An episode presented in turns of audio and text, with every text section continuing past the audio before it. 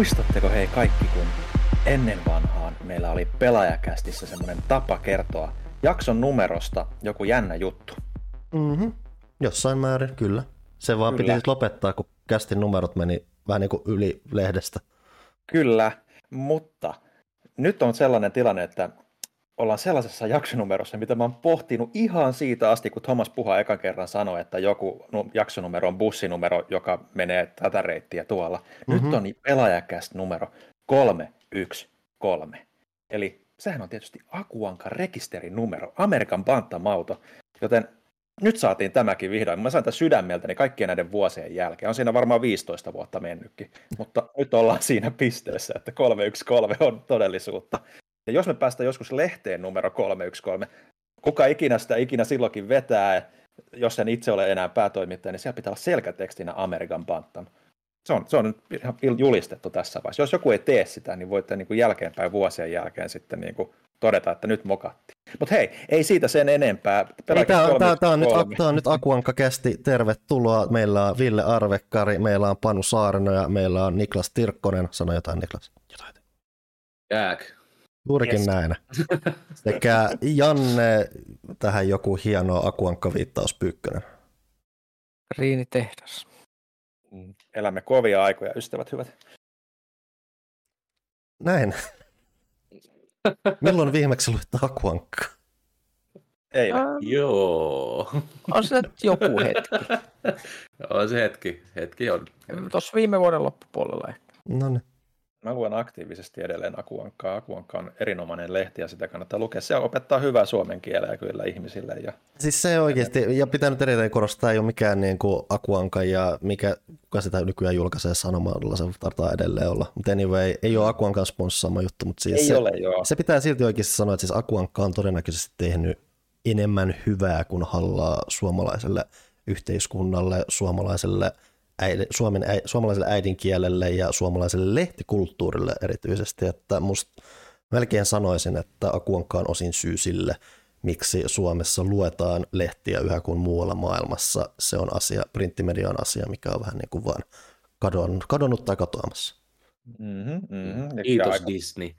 No, mä sanoisin vielä enemmän, niin kuin, että kiitos Barks ja kiitos Don Rosa, niin kuin, että, että, että ne on niin kuin, myös semmoisia varmaan niin kuin, tosi niin kuin, pilareita siinä ollut. Siis niin se... Toki muitakaan mm. niin kuin, niin kuin Anka Maestroja niin kuin väheksymättä. Siis sehän ylipäänsä, että niin kuin Akuankka sarjakuvapuolihan on vähän niin kuin se, mitä niin kuin tuntuu, että Disney vähän häpeääkin melkein on vähän silleen, että no, no te, nyt teette sitä, te nyt teette sitä omaa juttua, mutta ehkä sallitaan se nyt toistaiseksi, mutta tämä ei ole meidän juttu. Että se, hyvin... Ehkä Amerikassa varsinkin, mutta tietysti täytyy myös se, että, että kun katsoo sitä uutta tai uudempaa DuckTalesia, mitä, minkä graafista ilmeisesti kaikki vanhat puristit niin kuin vihaa, niin siinä on kyllä mukavan paljon Barksia, Rosaa niin kuin viittauksia omista luovista vapauksistaan huolimatta, niin se on ollut tavallaan lämmitti sydäntä. Että ehkä siellä Amerikan puolellakin sitä ehkä arvostetaan joissain määrin nyt. Näinpä, mutta nyt Ankakästi on pelaajakästi, videopelejä. Kyllä. Ei hätää, kyllä te saavutte tänne. Tai sitten ehkä formulakästi aika heet, kato kun ne ajaa taas ympyrää. Joko sekin alkaa? Se alkoi jo. Että... Pitääkö sitä nyt rupea katsomaan? Pitääkö nyt lähteä tästä podcastista? Ehkä me ei nyt lähdetä formula, formula teille tässä vaiheessa, vaan mitä jos lähdetään itse asiassa tuonne mainosteille, otetaan ne pois alta tästä heti, heti alkuun.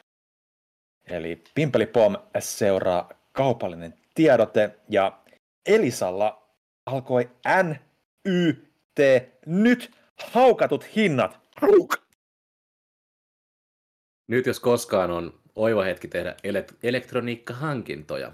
Mitä olisi uudet pelikuulokkeet? Vai saisitko itsesi, itsesi lenkille, jos ostaisit modernin ja sporttisen älykellon? Hmm, robottiimuri olisi kätsäjä. Tosiaan mun hammasharjakin on aika antiikkinen. Oiskohan Elisalla niitäkin tsekataan täältä elisa.fiistä. Ui, ui, niillähän on. Ja vieläpä uusi Oral-B I09 sähköhammasharja. Se on niin high jotta se raikastaa mun ihan koko arjenkin siinä suun ohella. Että sellainen kiitos ja hyvään hintaan. Hyvä kuulija. Mieti, mitkä on sinun tarpeesi ja tee hankinnat nyt osoitteesta www. www. www.elisa.fi. Haukutut hinnat kampanjan voimassa 15.3.–27.3. välisen ajan. Kiitos. Pimpeli poo. Kaupallinen tiedote päättyy tähän. Kylläpä tuli tuplaveitä. Kyllä. Joskus laitetaan vielä kaikki HTTPS ja kaksoispisteet ja kauttaviivat sinne niin, että Kyllä, sit sit voisi olisi jotain-. Sitten jotain huumoria saisi aina irti kyllä. Lähdetään niinku ihan semmoiselta niinku ysääriluvun meiningeillä lähdetään. Että Niin mä mikä menen siis sanoa, että nykynuoriso sitten oppi, mutta ei kukaan nykynuorista edes kuuntele jotain pelaajakästi. Mikä tämä digiboksi? Niin. Digi, En, en mäkään siis kuuntele tätä. mä vaan olen täällä. Mä en oikein tunne ketään, joka kuuntelee omia podcasteja. Että se on aika, aina, aina vähän erikoista. Ai mä luulen, että se on ihan normaalia. Ai jaa. niin on joo, Ni- Niklas rakastaa omaa ääntään, niinhän se oli. Niin. Se on. Mutta hei, otetaan alkuun myös niinku muut tämmöiset niinku väkinäiset öö, mainostustoimet meidän omalta puolelta. Eli totta kai pelaajalehti uusin on ilmestynyt maaliskuun numero. Siellähän on aika paljon kaikenlaista kivaa pientä, muun muassa se Final Fantasy 16 katsaus, PlayStation VR 2 testi ja ensimmäiset pelitkin myös siellä testissä ja iso kasa arvosteluja, ihan niin kuin huippukamaa ihan älyttömästi. Et ei muuta kuin lehtipisteeseen hakemaan se, jos ei ole vielä ollut, tai sitten sieltä Issuun puolelta diginumeroa. Ja, ja sitten on myös niin kuin jotain muuta mainostettavaa tuota, meidän itse asiassa pelaajakästin osalta. Niklas. Joo. Ennen kuin mä heitän pallon Jannen suuntaan, niin mä ilmoitan, että on tullut Assassin's Creed bonusjakso. Eli Herra ihan jästäs. tämmönen perinteisempi pelaajakästä bonus. Ja siellä olimme me neljä ja siellä me puhuimme Assassin's Creed-peleistä ja mainittiin siinä se elokuvakin valitettavasti jossain välissä. Eli se on nyt tarjolla kästin ystäville tällä hetkellä. Mutta Janne, mitä muuta on tulossa tässä lähiaikoina? SideQuest lisää tavaraa. Eli tuota, ostettiin lautapeli, Mm. unboxattiin se eräseen bonusvideoon ja sitten SideQuestissa on tulossa pelijakso, jossa nähdään liikkuvaa pelikuvaa niin realistisena ja karuna kuin se voi vaan olla toimist- toimituksen tota, Castle Ravenloft-peleistä. E- eli tota, se on kooperatiivinen Dungeons and Dragons luolaromppaus lautapeli, jossa tota, minä, Ville, Niklas, Lasse ja Minna kävimme Stradin päivällisellä niin sanotusti luolassa. Ei nähty itse ö, Kreivi Stradia, mutta käytiin hänen kellarissaan vähän haparoimassa. Ja Mm-hmm. asiat meni siellä moneen suuntaan. Kyllä. Eli siellä on kästi ystäville tarjolla sitä itseään todellakin. Joo, Joo. Joo, ja siis siinähän on mielenkiintoista se nimenomaan, että kuka meistä ei ollut pelannut sitä aiemmin, eli se on niin kuin ihan todellinen niin kuin kosketus, että miten tämä lähtee, miten tämä toimii, ja varsinkin minä, joka en pelaa lautapelejä, olen pelannut varmaan sitten ainakaan tämän tyylisiä sitten junnuvuosien Heroes Quest ja Space Crusade, niin mä olin ihan pihalla kaikesta, niin se oli mielenkiintoinen kokemus jo siinäkin mielessä. Kyllä, mutta siitä se sitten lähti pienen säätämisen jälkeen niin sanotusti. Hmm. Kuin pitkä yksi semmoinen sessio sitten, varsinkin se eka sessio sitten oli? Öö, se oli ihan inhimillinen, se oli varmaan kokonaisuudessaan jonkun kaiken säädön kerran, ei se kaikkea enää videolla, mutta tota, olisiko se ollut joku pari tuntia. Joo, eli joo. Et, Mm. et, et varmaan niin kuin puolentoista tai jopa tuntiin olisi mahdollista saada sitten, kun osaa säännöt. Eli ei ole Joo. verrattavissa näihin HC-lautapeleihin, joissa asetus vie 10 tuntia, itse pelaaminen vie toiset samat 10 tuntia. Ei, tämä oli vähän niin kuin niiden semmoinen virtaviivastettu malli, joka sitten kulki ihan, ihan erilaisella vauhilla eteenpäin, mitä kyllä Joo. itse arvostin aika paljon. Kyllä mulla tuli semmoinen fiilis, että jos nyt, nyt, nyt kun tietää, miten sitä pelataan ja miten homma toimii, ja jos siihen keskittyy niin kuin ihan puhtaasti, niin kyllä se niin kuin aika sutjakkaasti sit varmastikin tulee etenemään.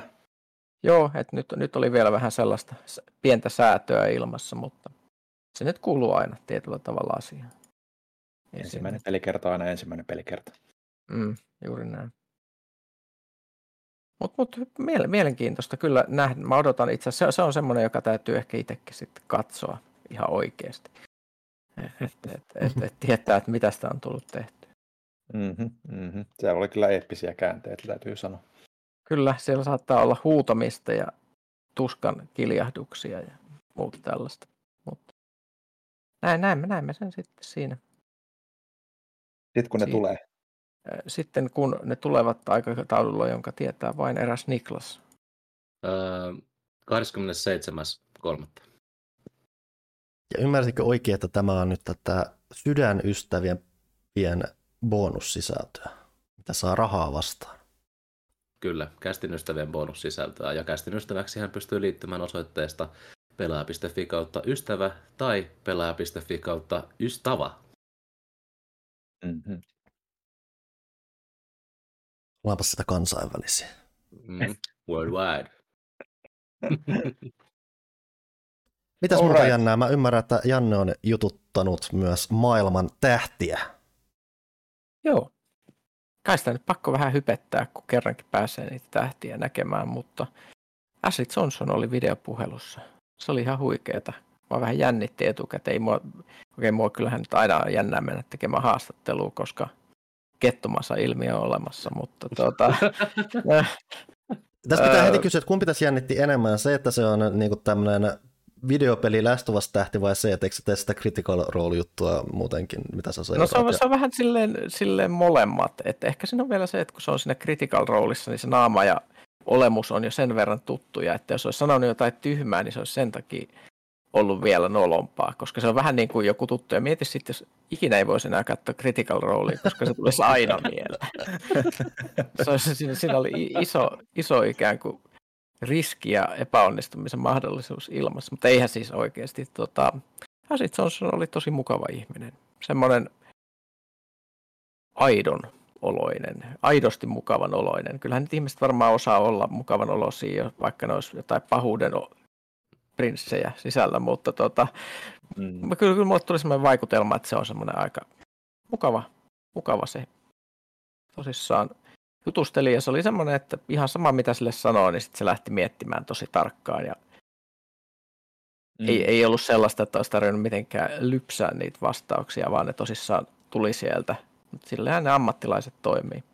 Ja, ja oli se semmoinen, ja, ja vielä sanon sen, että se on, se on semmoista, äh, ei pelialan haastatteluissa yleensä tuu semmoista fiilistä, että onpas tässä nyt joku stara, mm. semmoinen, tiedätkö, semmoinen, että olipas Mm. mm. mystinen karisma tällä haastateltavalla, ja sitten tuli semmoinen fiilis, että vau. Mutta tällä kertaa oli kyllä ihan selkeästi. Mm. Se on aina vähän noin näyttelijät sellaiset, niistä tulee, niin kuin, niitä niin harvoin pääsee sitten ainakin meidän niin kuin, puolella jututtamaan, tai sitten se on niin sidoksissa. No oli se nytkin sidoksissa tietysti tähän Niin sarjaa. sarjaan, mutta sitä kautta niin kuin, myös sai sitä pelipuolta käsiteltyä aika reilusti, mutta yleisesti niin kuin, jos jotain niin kuin, pääsee haastamaan, se on niin, niin sidottu siihen yhteen projektiin, että se niin kuin, on vaikeakin välillä lähteä niin kuin, purkaa sitä kautta, mutta tämä oli mun mielestä semmoinen, kun mä juttuhan se on siis, haastatteluhan on luettavissa pelaaja.fiistä tällä hetkellä. Et siinä mun mielestä oli semmoista kivaa fiilistelyä, joka yleistäkin, että, että se niin kuin toimi mukavasti. Joo, ja siis eh, mä yritin, kun siis haastatteluahan tietysti voi purkaa monella tavalla, siis jos Mm. ihmiset ei ikinä purkanut haastattelua, niin mä voin niin antaa tällaisen mystisen, eli tapoja, millä sä teet sen, on semmoinen, että sä kirjoitat sen enemmän ikään kuin itse auki ja sitten poimit sieltä hyvin tietyt kohdat ja äh, silleen, että, että sä säästät ne suorat sitaatit ikään kuin, että, että niitä on vähän. Sitten on se toinen tekniikka, mikä on sellainen NS-bändihaastattelutekniikka, eli mikä on monesti, tämä esimerkiksi Musalehdissä luin pien nuorempana, että, että, että on niin kysymys ja sitten vaan niin vastaus ja annetaan sen haastateltavan äänelle paljon tilaa, niin sitten kun mä tein sen, tuossa oli totta kai itsestään selvää, että sitten mä yritin mahdollisimman hyvin kääntäessäni sitä ja ö, ikään kuin purkaessani sitä sieltä nauhalta, niin yritin mahdollisimman sellaisenaan tuoda sen äänen ikään kuin kuuluviin, miltä se mun mielestä kuulosti. Eli aika sellainen, tiedätkö, ajatus lähtee juoksemaan, kun se lähti miettimään jotain ja sitten sit, minne se menikin, sitten se ajatus, niin sitten mä ikään kuin avasin, kirjoitin sen auki joka tapauksessa, että, että siitä tulisi semmoinen aito fiilis. Suomeksihan, tai eri, se on aina jännä tehdä kanssa haastatteluja sillä, että sä oot tehnyt ne eri kielellä ja sitten sä Mm. kirjoitat niistä eri kielellä, niin sun pitää siinä käännöksessäkin just vähän miettiä jo, jo sitä, että okei, miten tämä ilmastiin ja mitä, mitä tässä, niin kuin, miten tämä kannattaa tässä yhteydessä kääntää. Mm-hmm. Joo, se on joskus haastavaakin puuhaa. Tällä kertaa ei nyt ollut mitään tuskia, mutta tuota, mm.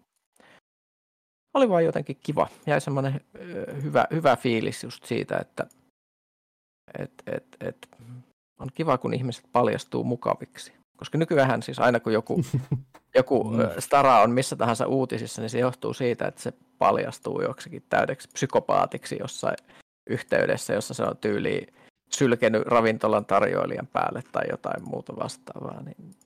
Mm. Se on aina se sanonta, että älkää koskaan toivotko sankareita. Niin, niin. Mm. Nyt, nyt, nyt, nyt ei ollut sitä ilmiötä, mistä tuli semmoinen suuri, suuri helpotus. Se pääsee. Yleensähän tietysti totta kai näissä haastattelutilanteissa on haastattelutilanteita, joissa ei, ei välttämättä ihan mitään pääsekään paljastumaan, mutta, öö, mutta mä muistan kanssa, että niinku, Nolan Norfin niin kuin haastattelu, kun teki joskus silloin viik- seitsemän vuotta sitten, kun siitä nyt alkaa olemaan ja pikkuhiljaa. Ja niin tämä on tota... nyt tämä kuuluisa Ville ja Nolan Norf kaksistaan jossain Norjan, mökillä, Norjan metsikössä. Niin. Tuolla nuotiolla Notskilla, niin, niin joo, joo, se, oli, se, oli, se oli hienoa kyllä. Mutta se on jäänyt kyllä jo kieltämättä mieleen semmoisena, että ajattelisi, että tai yleensä kun tottunut niin haastattelemaan pelin kehittäjiä, niin ne on tosi niin kuin, tarkkaan, mitä ne niin kuin, puhuu ja, ja tai tietysti jos on joku vähän isompi stara niin kuin, tai joka pystyy puhumaan vapaammin, niin sit se on niin kuin, hyvin poikkeuksellista, kuten kuin David Cage esimerkiksi. Mutta mut Nolan oli just semmoisia, että se puhui niin kuin mukavia ja oli tosi mukavan oloinen tyyppi just, että, että, että varmaan sama efekti just kuin tässä Janne, Jannella ja Ashley Johnsonilla, että, että ihan varmasti. Mutta mulla tuli tästä niin kuin mieleen tästä käännösjutusta, että oletteko te ikinä joutunut haastattelemaan suomalaista pelin kehittäjää englanniksi? Sitten se on joutunut kääntää sen vielä sitten takaisin suomeksi kirjoittaessa. Mä olen joutunut tekemään, se oli helkkarin outoa. Ei, ei muistu mieleen, että olisi koskaan mitään kummallista. Ja siis mä oon ollut tilanteessa, mä oon miettinyt, että se ehkä on potentiaalista mahdollista, että se tulee eteen, mutta ei mä oon onneksi välttynyt siltä. Et mulla on lähinnä se, mulla on varmaan itse asiassa edelleen se suurin maailma, mitä haastattelu mä teen, on se, että mä teen tulkin läpi japanilaisen kanssa, mikä sitten on myös sekin vielä oma kokemuksensa. Mm-hmm. Joo, se, on, se, se tulkkaus on siitä silleen kuumottava, koska sitten sä rupeat miettimään ehkä, että onkohan se se, se, niin se mitä sieltä tulee ikään kuin läpi, niin onko se se, mitä se sanoo oikeasti vai ei. Lost in Et, translation efekti. Niin, niin, niin mistä sä niin tietäisit, vaikka se olisikin sitten jotain ihan muuta. Mm, se on totta. Pitää aina laittaa jollakin, joka osaa oikeasti japania, niin vielä kuuntelua se erikseen sitten, mutta Joo, siis japanilaiset on aina vielä niin kuin mielenkiintoinen siitä, että, että, että niillä on hyvin erilainen myös se, niin kuin se keskustelukulttuuri ylipäätään. Että ihan ensimmäiset japanilaiset haastattelut, joita mä tein niin kuin, tulkin kautta, niin mulla oli se, että, että ihan niin kuin länsimaisittain niin kuin katsoin haastateltavaa, yritin katsoa silmiin ja niin kuin jutella hänelle suoraan, kun sehän japanilainen keskustelukulttuurihan on sitä, että ne ei katso koskaan toisiaan silmiä, että ne on enemmän sille, mm, mm, mm, niin kuin sillä tavalla tuommoisen niin äänähdyksillä niin kuin, tota, sen, sen, sen vastauksen ja kuuntelee, niin se on se, niin kuin se kohtelias tapa siellä. Ja nimenomaan se, että tuijottaa silmiin, on niin kuin semmoinen erittäin epäkohteliasta, niin sitten oli se, että tämä on asia, joka olisi kiva ollut tietää silloin ihan ekoilla kerroilla, mutta mielenkiintoista. Haastattelut on jänniä juttuja kyllä kieltämättä. On, on. Ne, ne aina vähän, aina vähän tota, se olisi helppoa, jos olla sellainen ihminen, joka ei ikinä stressaisi niistä millään tavalla mm. et, etukäteen, mutta en ole. Mä luulen, että se ei ole kovin suomalainen piirre. Ei. Että ei stressaisi tällaisia. Mm. Ja lisäelementtinä, lisäelementtihän näissä monesti on se, että videopuolet on ehkä vähän, tai jossakin joku seuraa, mutta yleensä kun jos olet jossain tapahtumassa, niin sitten siellä on joku PR-ihminen jossain niin kuin nurkalla kyrkkii ja katsoo kelloa koko ajan, että no niin kohta pitää mm. heittää ulos ja katsotaan vähän myös, että millaisia kysymyksiä tämä nyt täältä heittelee. Mm, ja tämä on just se syy, miksi joutuu sitä suomalaista haastattelemaan englanniksi, koska siellä oli se PR-ihminen, joka halusi ymmärtää, mitä me puhuttiin, ja sitten oltiin, niin katsottiinkin toisiamme että onko me ihan pakko puhua englanniksi, että olisi niin paljon luontevampaa suomeksi. Mutta it is what it is. Mielenkiintoista. Kyllä, mm. mutta nämä on sellaisia juttuja, jotka sitten ei välttämättä oikeastaan välity millään tavalla – sitten taas niille ihmisille, jotka tota, lukee sitä, minkä takia se olikin ehkä mielenkiintoista tuoda ikään kuin se tässä nyt sitten esille. Et, et, et, siinä en, en, vaikka se kuulostaa hirveän semmoiselta miten mä sanoisin, suoraviivaiselta toiminnalta, mutta kyllä siinäkin pitää niin kuin miettiä, että mikä, mikä se on se tapa, millä sä teet, Mm, teet asiat käytännössä. kyllä. Eteenpäin. Joo. hirveästi mitään meille nyt jututeltavaa ajankohtaista tässä nyt ei tapahdu toki maailmalla. Tapahtuu yhtä jos toista koko ajan, yleensä jotain synkähköä, mutta Mm, ei niitä kaikkia tässä tarvitse jaaritella, joten mennäänkö suoraan siihen, katsotaan, että mitäs me olemme pelanneet tässä viimeisen kahden viikon aikana tai enemmän, en mä tiedä. mennään suoraan sitten siihen. Mitäs, tota, mitäs Panu, sulla oli pisin lista. Oi voi, minulla pisillistä. Joo, että mulla on, mä on, mulla on nyt se tilanne, että mulla on ne pelit, mistä mulla on ehkä eniten sanottavaa, mä en voi toistaiseksi sanoa yhtään mitään. Mm. Ja sen sijaan mulla on vähän semmoisia poimintoja tästä, mitä on satunnaisesti tullut silloin tälleen napsuteltua. Aloitetaan vaikka siitä, että mulla ihan satunnaisesti iski tuossa jonkun aikaa sitten hinku pelata suomalaista peliä nimeltä Legend of Grimrock 2. Siis mä en edes muista, miten vanha tämä tässä vaiheessa alkaa varmaan joku kymmenen vuottakin, me ehkä jopa lähestyy hiljalleen.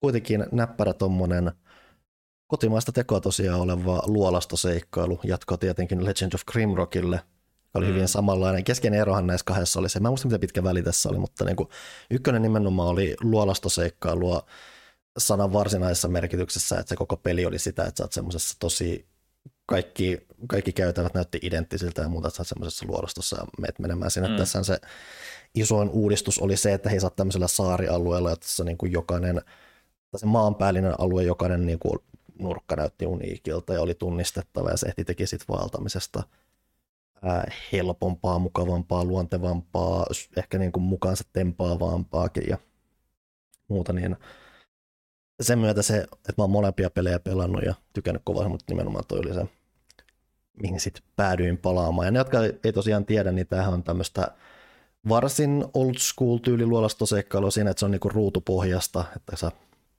painat tuplaveetä, niin sä hahmoryhmä, joka se on niinku neljä hahmoa, jotka sä luot siihen, tai se peli luo automaattisesti ne Yleensä Mm. lore-syy siinä, miksi ne on yhdessä, on se, että ne on jotain vankeja tai muuta, jotka on kahlittu toisiinsa kiinni ja sen takia ne joutuu liikkumaan keskenään. Ja sen takia, jos joku kuolee, ne joutuu raahaamaan myös sitä ylimääräistä mukaan, ne aina kulkee yhdessä.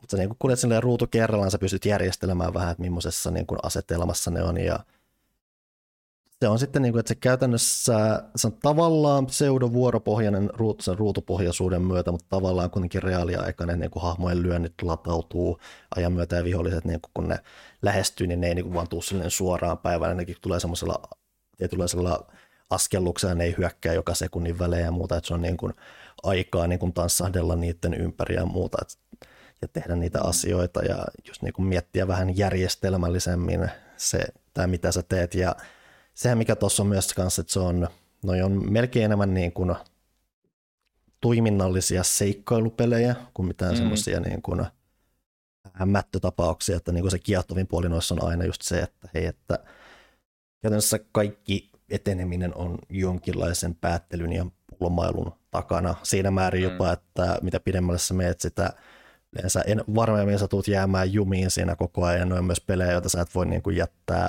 jättää pitkäksi aikaa sivun, koska sitten kun sä tulet takaisin, sä mietit sille, että mitähän mä oon tehnyt tässä, mitä mulla on, mitä nämä viimeisimmät avaimet, mitä mä oon löytänyt ja mitä nämä viimeisimmät jutut tässä on ja muuta. Että se, niin kuin mikä siinä on mulle niin kuin kiehtovinta on se, että niin kuin ehkä parhaimmalla tavalla semmoinen tosi modernisoitu ja virtaviivastettu semmoinen Mm. luolastoseikkailukokemus. Siinä on kuitenkin niin kuin, siinä on inventaarion niin kuin tämmöinen hallinnointi on tosi oleellista, sun hahmoilla on nälkää ja Mm. muuta niin kuin tällaisia statseja. Ne kaikki on silleen tosi simppelisti tehty, että esimerkiksi joku nälkiintyminen tai muukin, niin se ei ole semmoinen välttämättä stressaava haitta, vaan se tuntuu semmoista, kaikki tuntuu tosi hallittulta ja muulta, mutta silti myös silleen, että ne ei ole olemassa silleen turhina linkkeinä tai muuta. Ne on niin kuin, sen myötä niin kuin mulle on ollut aina tosi miellyttäviä pelejä pelata ja mä en ole oikein koskaan niin kuin törmännyt mihinkään ihan vastaavaan tuollaisessa, vaikka se niin kuin,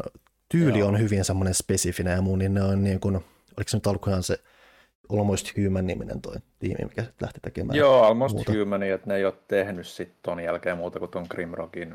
No siis siinähän on se, että se, se porukka päätyy tekemään jotain. Joo. muuhun tiimiin ja ne teki sen jonkun niin kuin ylhäältä kuvatun roolipelin ja Druidstone vai mikä se Joo, ja sitten sekin porukka taisi hajautua johonkin, ja ymmärtääkseni Mikko Rautalahtikin jeesas niitä jossain yhteyksissä jossain vaiheessa, ja Oli se siellä projekteissa. joo, näin mä muistelen kanssa, mutta semmoinen, että niin kun, mulle semmoinen tieto, että mua on niin kun ainakin kiehtonut varsinkin ne jotkut vanhemmat niin tommoset, nimenomaan tuommoiset luolastoroolipelit, mutta varsinkin just sen vanhemmuuden kautta niin monet on tosi kynkky, tönkköjä ja muita, niin toi niin kuin edellä, vaikka se nyt se on kymmenen vuoden ikään päätyy ja muuta, niin Grimrockeissa on se, että se, se on tosi hyvin suunniteltu ja tosi vaan niin kuin näppäriä pelata.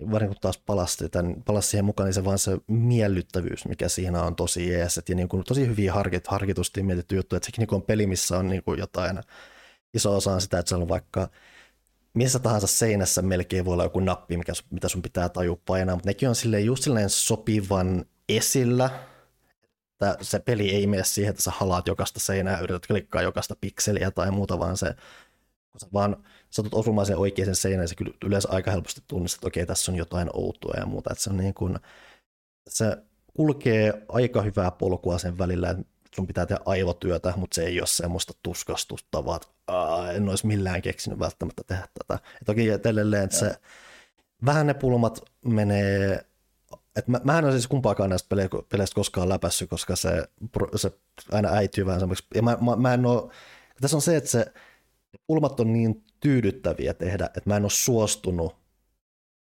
katsomaan netistä ratkaisua tai etenemisoppaita tai mm-hmm. muuta. Et enemmän se on sitten johtanut siihen, että mä oon hakannut tarpeeksi päätä seinään jonkun jutun kanssa, sitten mä oon lähtenyt siitä pois. Ja sitten siinä on mennyt mm. se pitkä aika, kun mä oon pelannut, jos mä tuun takaisin, mä huomaan, että en mä muista enää, mitä mä tein viimeksi, joten mä sitten aloitan alusta. Mutta siinäkin sitten on just se, että se, kuitenkin se loopi, mikä siinä on, että jos sitä ei ole tehnyt taas vähän aikaa, niin se on vaan tosi miellyttävä. Just kun siinä on kuitenkin se, että kun sä voit vähän tehdä vähän erilaisia hahmoja muutenkin. Ja mm.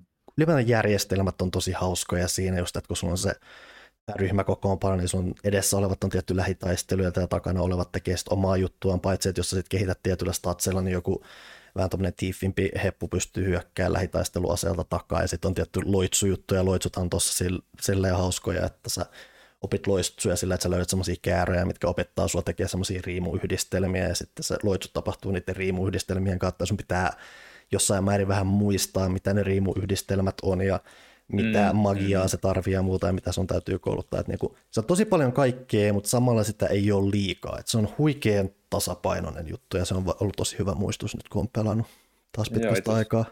Toi on ihan hyvä, että se muistutit taas tämän pelin olemassa, koska mun niin pitkään ollut se, että jotain tämmöistä niin vanhan niin Eye of the Beholderin tai mitä nämä nyt oli Dungeon Masterin tyyppisiä, olisi kiva kokeilla niin kuin uude, uudempaakin kamaa, niin toi voisi olla ihan semmoinen, mitä pitää sittenkin testata. Ja no melkein pitäisi ja... tutustua siihen, mikä se uusi, mikä ne teki. Että mä tiedän, että se ei ole ihan tuommoinen täsmällinen juttu, mutta mä niinku taas huomasin tuossa, että niinku, ne on vaan niin hyvin tehty, että niinku kaipaa vähän, niinku, että tuollaista jännä nähdä, millainen mm. se, niiden se viimeisen oli ollut. Joo. Onko Jannella mitään tota, tuoreempaa vähän ton tyylistä mitään mielessä? Että olisiko jotain, mitä no siis on... Ei ihan tossa. Että et, et ne mitä mä muistan itse, ne on kaikki tosi vanhoja, Beholderit ja Dungeon mm. Masterit ja Captivit ja nämä muut.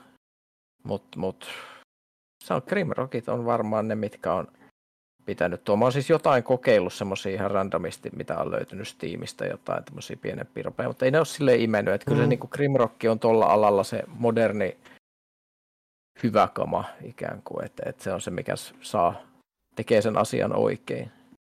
Joo sehän mikä noissakin taitaa, varsinkin kakkosessa taitaa että ne kai julkaisi ihan hyvät modityökalut ja muuta, että jengi on niin kuin lähtenyt sitäkin ymmärtääkseni ihan mielellään tekemään omia juttuja sen pohjalta ja muuta. Periaatteessa siitäkin pohjalta löytyy varmasti loputtomasti juttuja, mutta iso juttu tuossa on kuitenkin edelleen siis se, että ne on tosi hyvin suunniteltuja niiden kehittäjän itsensä toimesta, että melkein tuntuu, että tässä vaiheessa, jos sä meet vähänkään pelaa mikään, mikä ei ole ihan niin taattua laatua, niin siinä tulee heti vähän semmoinen luontaan työtävä fiilis. Ne on kuitenkin aika, aika alansa huippuja tällä hetkellä. Mikä ehkä osittain on syy, että jotkut on sit etääntynyt sitä, että, on, että emme pystytä tähän samaan. Joo. Mm.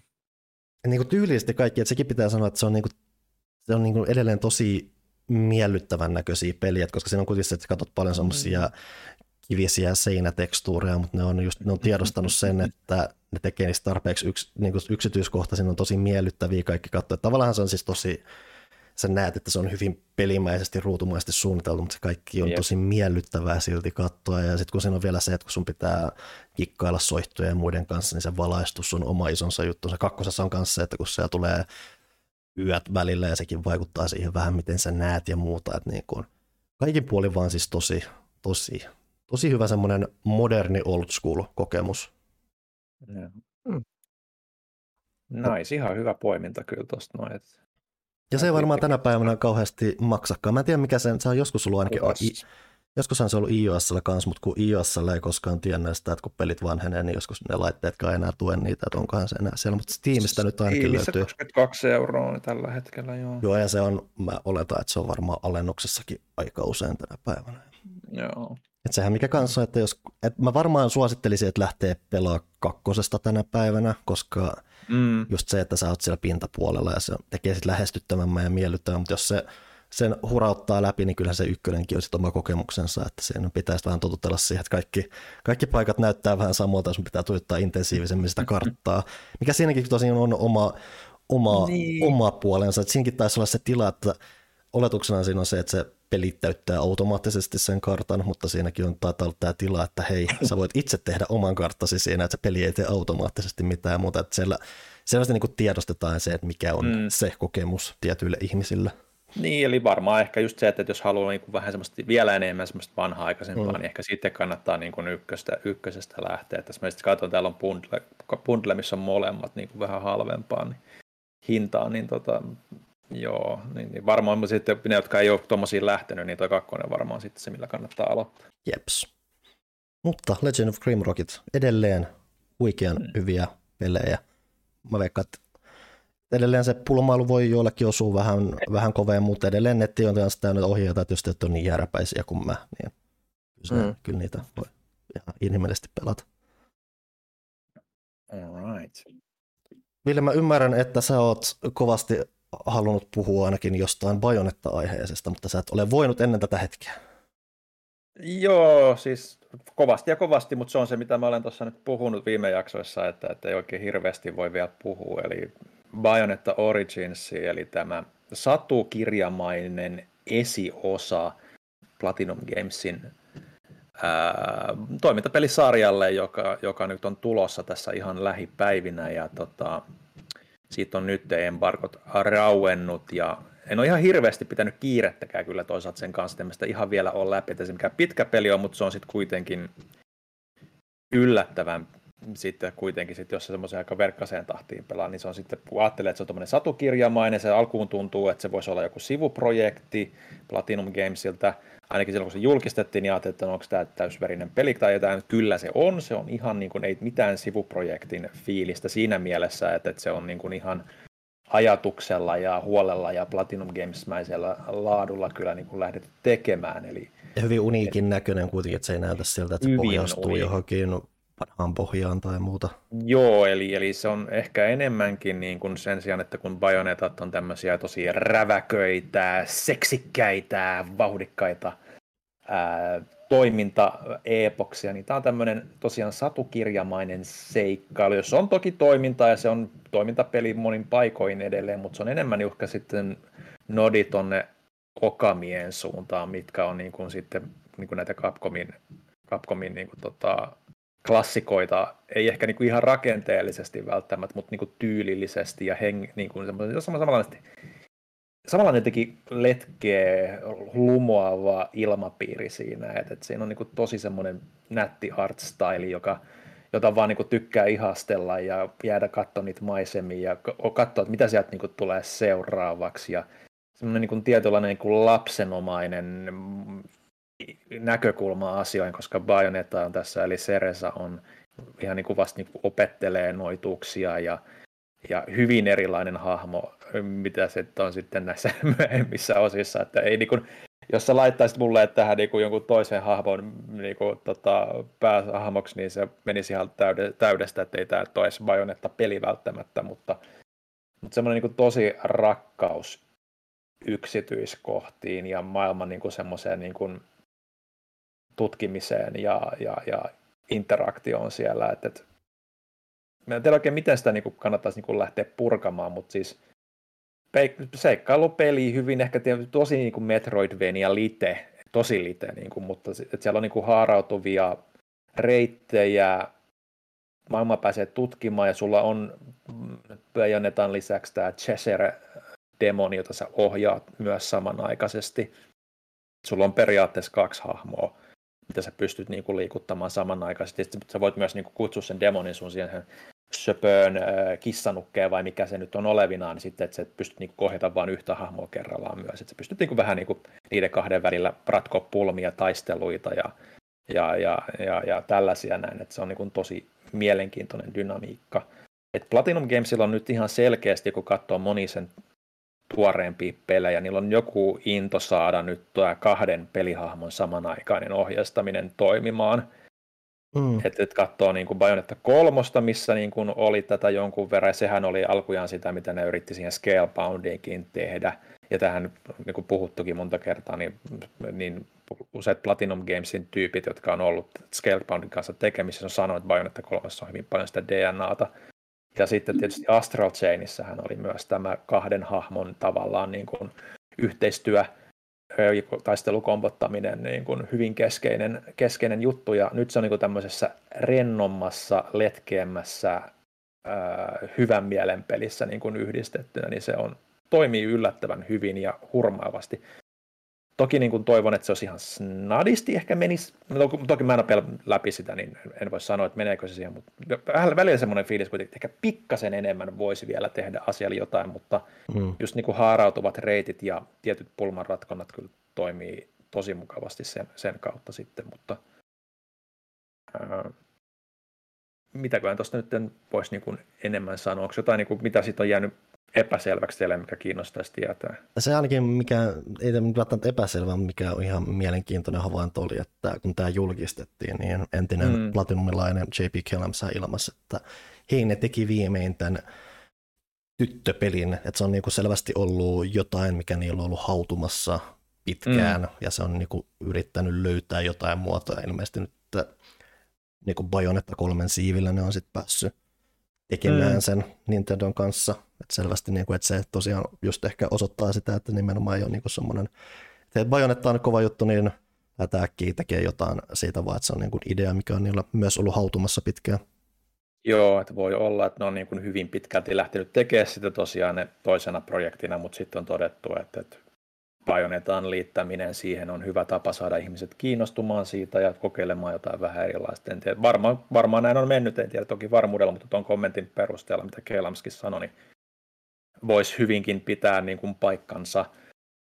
Mutta mut mun mielestä tollainen, niin kuin, että se on hyvä tapa niin kuin luoda kiinnostusta vähän erilaiseen peliin, varsinkin kun se on näin hyvä kuin se on. Että et, et, katsonut noita arvosteluja, mitä, mitä on tullut, niin kuin, että on ollut aika kovakin vastaanotto ja allekirjoitan monia niistä asioista, mitä niistä on niin nähnyt, mutta en ihan vielä koskaan ole päässyt kirjoittamaan itse sitä vielä sitä omaa tekstiä ja pelaamaan peliä vielä ihan loppuun asti, mutta jos niin kuin vähän tuommoinen letkeämpi, sadunomaisempi, hurmaava, charmikas peli kiinnostaa, niin, niin, niin että jos vähän niin kuin sitä Okami-tyyliäkin kaipaa, niin kyllä mä luulen, että monet tulee tykkäämään tuosta, mutta Mä ymmärrän myös, että myös tuommoiset tietyt pulmameiningit ei aina välttämättä, vaikka se mitenkään on niin supervaikeaa tai mitään tuommoista, niin ei ihan kaikille aina iske myöskään. Niin se on se tietynlainen rauhallisuus että sekin, että sit niin paljon kuin sitä on Konamiinkin, Konamiin kuin Okamiinkin verrattu, niin mm. tässä nimenomaan, että se on nimenomaan kai nimenomaan pulvameto, että Okamissa oli se, että se oli myös sitä, se toiminnallinen aspekti ja Joo. Okami on ehkä silti edelleen vähän semmoinen laajaskaalaisempi versio. Joo, sitä toi on. Kyllä joo, että, tämä on niin kuin silleen, että, että kaikki on aika simppeli loppupeleissä sitten, että, että vaikka onkin, että eksymähän tässä pääsee niin kuin helpostikin siinä pelialueella, että se on se, sit, sit, semmoista syvyyttä siitä löytyy ehkä sanoisin, mutta niin kuin, ei missään vaiheessa toki niin kuin, mitenkään älyttömän vaikeaksi äidy. Että varsinkin jos pelaa paljon aktiivisesti pelejä, ehkä jollekin, joka ei ole tuommoisessa niin, niin tottunut ja ehkä se jonkun aikaa vielä se kahden hahmon niin kuin samanaikainen taisteleminen. Tai periaatteessa Seresahan ei niin kuin itse taistele hirveämmin, mm. että se vaan niin kuin sitoo ne sillä loitsulla voi sitoa viholliset paikoillaan, sitten Chesirillä pystyy niin kuin yksinkertaisilla hyökkäyksillä tota, sitten vahingoittamaan. Toki sitten on niin kuin väistelyä, pitää, niin kuin, pitää kuitenkin molemmat liikkeessä, ettei sitten tule vahinkoa ja, ja torjuntoja ja tollaisia. Et, et, et, aika yksinkertaisesti se pysyy, mutta siinä on oma niin kuin semmoinen, niin kuin, että pitää hetki aikaa totutella, mutta sitten se tulee vähän niin kuin toinen luonne jossain vaiheessa. Että et, et, et, kyllä se sitten lähtee toimimaan. Mutta tosi, tosi kiva, kivan oloinen peli. Siis Bayonetta Origins.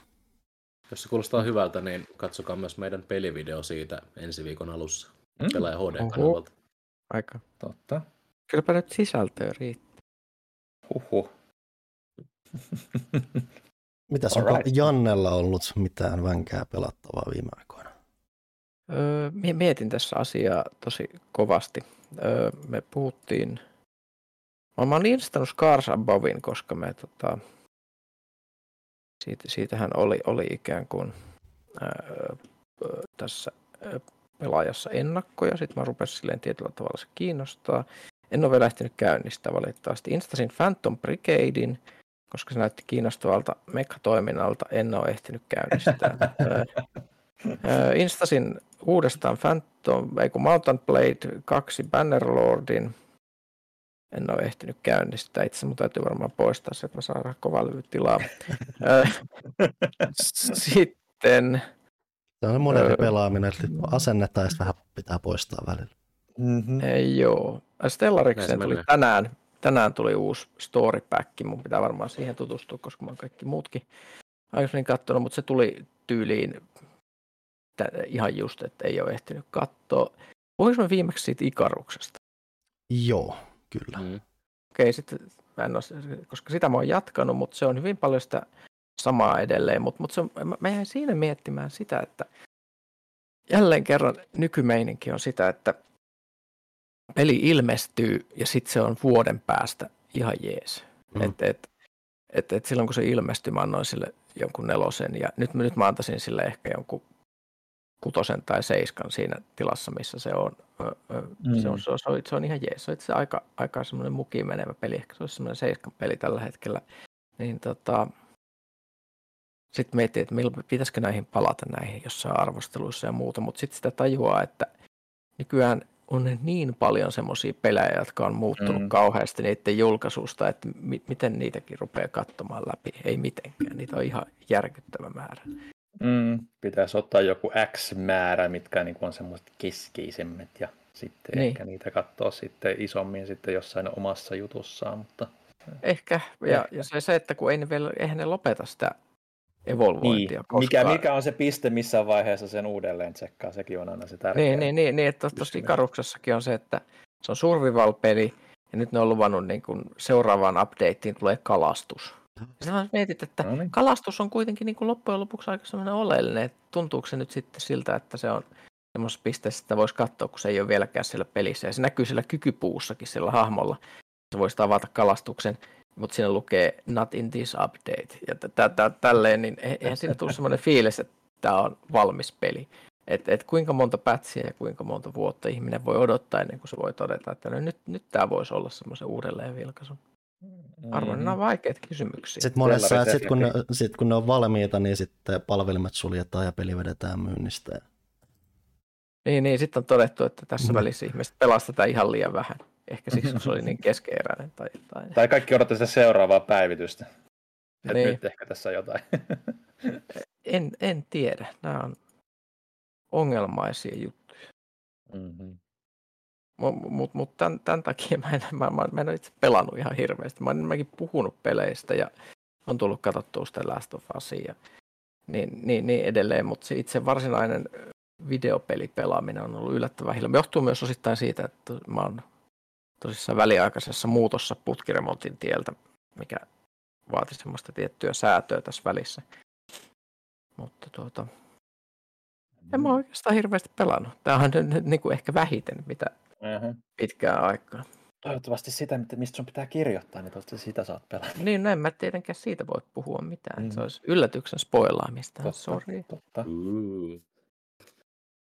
Ville, sä oot ilmeisesti pelaa myös Game Boy-pelejä.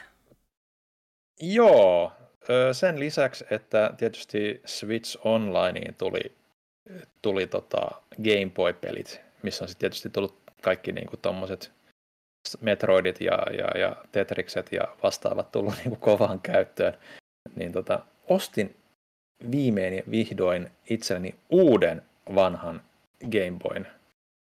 Eli, eli mullahan on, on ollut oma Game Boy totta kai niin kuin silloin junnu vuosina, mutta se on niin kuin ollut teillä tietämättömillä ja sitten kun se löytyikin, niin sitten se vissi oli vähän niin kuin it, sanonut itsensä irti niin kuin aikapäivää sitten ja, ja, ja niin poispäin. Vanhoja pelejä on tullut pelattua sitten ihan näillä tuoreemmilla GP-malleilla, missä tietysti on sitten samaa niin kuin viehätystä kuin siinä olivin vihreässä, olivin vihreässä originaalissa Tässä, tässäkin on se, että kun, kun, se on se, että kun alkuperäinen Game Boy, se on ensinnäkin semmoinen just massiivinen tiiliskivi, millä ehkä voisi tappaa ihmisen.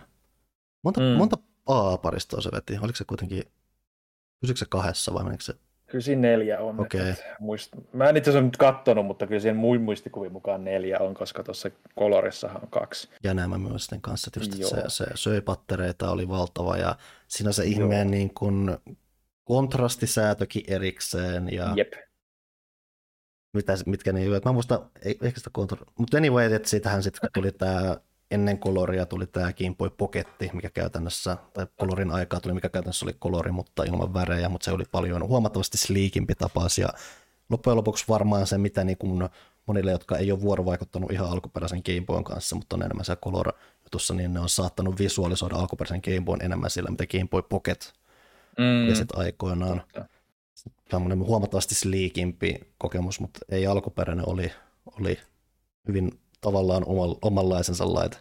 Se oli oma petonsa kyllä ja niin kuin aika muhkeampi laite kuin muistinkaan taas. Niin kuin, että siellä kyllä tuntuu, että siellä on ne neljä paristoa mm. sisällä kyllä ja, ja niin poispäin. Mutta siinä on niin kuin se, että, että et, et, et, kaikki niin tämmöiset lapsuuden muistot tuli mieleen, että kuinka sitä pelattiin niin kuin jonkun tai otti joku paidan tai jonkun lakanan niin kuin auringon eteen, että sitten näki edes jotain ja niin kuin kaikki tämmöiset näin, mutta siis myös niin kuin just muistus, että miten paljon siellä on oikeasti niin kuin hyviä pelejä ja miten hyvin ne on toiminut aikalaiseksi ja edelleenkin toimii. Toki ne niin kuin on tosi yksinkertaisia monin paikoin, kuten, mutta niin kuin just ehkä niin kuin ajankohtaisesti se, se, tai siis se alkuperäinen Game Boy Tetris on ihan edelleenkin älyttömän kova ja koukuttava versio siitä, että se on edelleen mun lempiversio siitä pelistä. Mutta mut sitten just kuitenkin, että miten niin kun kaikki Metroidit ja Super Mariot ja jopa niin kun Propotectorit, Castlevaniat, kaikki to kidikkarukset niin kun toimii, ne on kuitenkin aika monimutkaisia pelejä, niin mua, ja jotenkin jaksoin yllättyä, että miten hyvin ja monipuolisesti ne toimii noinkin yksinkertaisella laitteella edelleen, että ison oma syvyytensä ja, ja, ja, ja mielenkiintoista. Että varmaan niin kuin just moni, monit muistaa varmaan niin kuin monipuolisimpana pelinä niin kuin Link's Awakening niin kuin Game Boylta, mikä oli niin kuin se neljäs Zelda-peli Link to the Pastin jälkeen, niin ei se ihan hirveästi niin kuin hävi sille äh, Link to the Pastin mm. semmoiselle tietylle eeppisyydelle. Onhan se tietysti tietysti sivuseikkailun maku ja niin poispäin, mutta siis se rakenne ja kaikki tämmöinen, miten niin kuin iso se maailma on, niin herra jestas, miten niin kuin monipuolinen laite se on ollut aikaansa nähden. Että et, et, eihän se tietysti ollut niin kuin Nessin veronen silloin, kun se tuli niin kuin teknisesti, mutta tuommoiseksi kannettavaksi laitteeksi, niin ihan superhämmentävä niin kuin kokemus niin kuin tälleen pit, vuosien jälkeen, vaikka niitä on tullut pelattua jonkun verran niin ja siis, SPllä ja, ja kolorillakin, niin ja, siitä huolimatta. Ja siis muistaa kuitenkin edelleen, että siis Pokemon sai alkunsa nimenomaan Game Boy-peliä, nimenomaan alkuperäisen Game Boy-pelinä, että moni Kyllä. todennäköisesti pelasi niitä koloreilla ja muuta, mutta... Mm, joo, itseltäkin löytyy toi Red vai mikä se nyt oli se ihan ensimmäinen niistä kahdesta. Niin tota, sitä en ole nyt tässä testannut, mutta, mutta oli ajatuksena, että voisi joku ilta tässä sitäkin vähän testailla, että miten se toimii. Mutta semmoinen tosi niin kuin kiva, kiva myös senkin myötä, että se on niin kuin tavallaan pinnalla ton Switch Onlinein myötä, niin kuin, että, että, että siellä on kaikkea mielenkiintoista, niin sitten hauska sitten verrata tavallaan, että miten se kuvanlaatukin on erilainen sitten, kun pelaa sillä Switchin, Switchin tota, ää, näytöllä sitten, omalla näytöllä, niin se on aika mielenkiintoista, mutta siis pelatkaa ihmiset her- herran retropelejä. Sieltä löytyy välillä niin semmoisia hyviä, mielenkiintoisia ja mukaviakin asioita. Ja siis Vaikka ei sehän- olisi sitä nostalgiaakaan, ei Mm. olisi siinä. Ja siinä on ylipäänsä, että se on oma bisneksensä. Että mä en muista, että onko se nyt analog, joka tekee näitä, että ne niin kuin, mikä se näiden malli on, että ne niin kuin, niin kuin löytää niin kuin alkuperäistä rautaa ja mukailee niistä niin kuin semmoisia liikimpiä kokemuksia, että niin kuin nyt on ollut tämä Analog Pocket, mikä käytännössä mm. Mm. pyörittää, saattaa olla useammankin eri Game Boy-mallin pelejä, mutta se on niin kuin semmoinen Sleekin Game Boyn kokonaan, siinä on taustaa, valoja ja muuta, että niin kuin, harvin, tai siis, että siis pitkään saa odottaa, jos semmoista haluaa, että jonot on pitkät ja hintalappukin Mm. mm. jonkun verran, mutta se on semmoinen hyvin semmoinen, hyvin luksus semmoinen retrokokemus, että se ei niin kuin, vaikka jopa hyvin vahva vastakohta siitä, mitä, mitä, mitä se alkuperäisen niin kuin, tiiliskivi Game Boyn pelaaminen on, mutta samalla se ei ole kuitenkaan sitä niin kuin, toissijaista emulaatiokokemusta, vaan mm. että sulla on niin kuin, kuitenkin semmoinen käsikonsoli, mikä siinä on, ja se pyörittää niitä alkuperäisiä pelejä käytännössä oikealla raudalla ja muuta, niin se on kuitenkin just se, että tämäkin on tämmöinen oma bisnesmallinsa, mikä on käytännössä syntynyt just siitä, että hei, että pelejä voidaan, vanhoja pelejä voidaan ko- kokeilla pelata myös tämmöisessä semisti modernimmassa, mm. tyylikkäämmässä, helpommassa tavalla, mikä ei ole emulaatiota. Että sekin on ollut tosi jännä asia seurata. Joo, ehdottomasti. Se on kuitenkin, että kuitenkin retropelit on johonkin, että mullakin on ollut se, että kun noi Switch-jutut tuli ja se, että mulla siis kyllä löytyy tuolta niin alkuperäinen Varjoland 3 ihan kasettina ja muuta, mutta se just vaatii Mm. se, että mä otan sen mun Game Boy Advance SPn ja loppujen lopuksi sitä ei ole kauheasti tarvinnut ladata, että musta tuntuu, että aina kun mä kaivan sen jostain, niin siinä aina virtaa ja muuta, mikä on kanssa se magia noissa osassa laitteissa, mutta helpoimpaa se nyt on kuitenkin ollut, kun tuli toi Nintendo Switch Online, niin tuli noita pelejä. Mä päädyin pelaamaan vähän enemmän Varjoland 3, koska kuten mä oon niin tässä kästessäkin aiemmin hehkuttanut, niin se on Mm. mm. semmoinen hyvin erilainen tasoloikka, jopa niin kuin tolleen Nintendon, niin kuin Nintendon peliksi ja muuta, että se on siis pulmaloikintaa, Jep. jos siinä mielessä pelaat hahmolla, joka ei voi kuolla, Mm. vaan että se, että sä otat vihollisesta vahinkoa on paikoin jopa osa sitä pulmanratkaisua, että välillä niin kuin vihollisella on erikoisefektejä, mitkä vaikuttaa varjon ulkoasuun. Ne voi esimerkiksi lieskaa sen niin, että se voi mennä ohuista paikoista tai leijua ympärinsä, tai, sit, tai se voi syttyä tulee ja sen kautta, kun se on tulessa, se voi rikkoa tiettyjä asioita ja Ää, se voi olla, että sille syötetään munkkeja ja sitten se lihoaa siitä ja sen jälkeen se voi murskata asioita tai muuten vaan tökätä isolla mahallaan muita tieltään, niin että se on ollut jännä peli palata, koska siinä on loppujen lopuksi vielä enemmän asioita kuin mitä mä olin edes muistanut. Että se on ne, että Mm. niin kuin jokaisessa, että siinä on semmoinen aika semitiivis, mutta kuitenkin siinä on maailmankartta, missä sä meet ympäriinsä, sä meet niitä niin kuin kenttiä, mitä siellä avautuu, niin tosi ristiin rastiin, niissä kaikissa on päivä- ja yökenttä, Mm. mitä sä meet, ja se on aina kuitenkin se, että se pointti on se, että sä etit niistä paikoista aina jonkun avaimen, ja, sit, ja sekin on just, että se on osa sitä pulmaloja, että sun pitää ensin niin kun miettiä, että okei, näillä kyvyillä, mitä mä oon, mitä mulla on, mistä mä voin löytää avaimen, ja nyt kun mulla on tämä avain, niin mistä mä voin löytää sen arkun, mitä täällä on. Mm, mm. Ja sitten aina kun sä löydät jonkun arkun, niin sillä on jotain merkitystä sen pelin etenemisen kanssa, että se saattaa muuttaa sitä maailmankarttaa tai jopa vanhoja kenttiä jotenkin, tai se antaa sulle just jonkun uuden kyvyn, niitä uusia kykyjäkin on paljon enemmän kuin mitä mä muistin. Ylipäänsä mä en edes muistanut, että siinä on semmoinen power up juttu, että sä niinku koko ajan vaan kerät enemmän ja enemmän kykyjä, et- mutta se Mm. varjo aloittaa itse asiassa yllättävän simppelisti ja niitä kertyy sitten tosi hauskalla tavalla. Et sen, se on niinku peli, missä sä juokset ristiin rastiin tosi paljon ja skidinä toki kun ää, keskittymiskyky oli mitä oli, niin se oli paljon enemmän hukassa, mutta nyt kun sitä on niin kuin aikuisiellä pelannut, niin se on itse asiassa aika luonteva ollut kuitenkin pelata Joo. siinä, että se peli aina kertoo, että okei, on nyt jotain, että toki sun pitää edelleen vähän miettiä, että okei, näillä työkaluilla, miten mä pääsen tonne ja Mm. Mihin aikaan ja muuta, ja se on ollut edelleen hyvin uniikki, jännä tapaus. Mutta siinä myös kyllä huomaa paikoin se, että ehkä miksi se on jäänyt toistaiseksi ainoaksi tommoseksi, koska se kuolemattomuus tuo myös välillä sen haasteen osalta vähän semmoisia kyseenalaisia ratkaisuja siihen peliin, koska se on muun muassa peli, jossa on kuitenkin pomotaisteluja.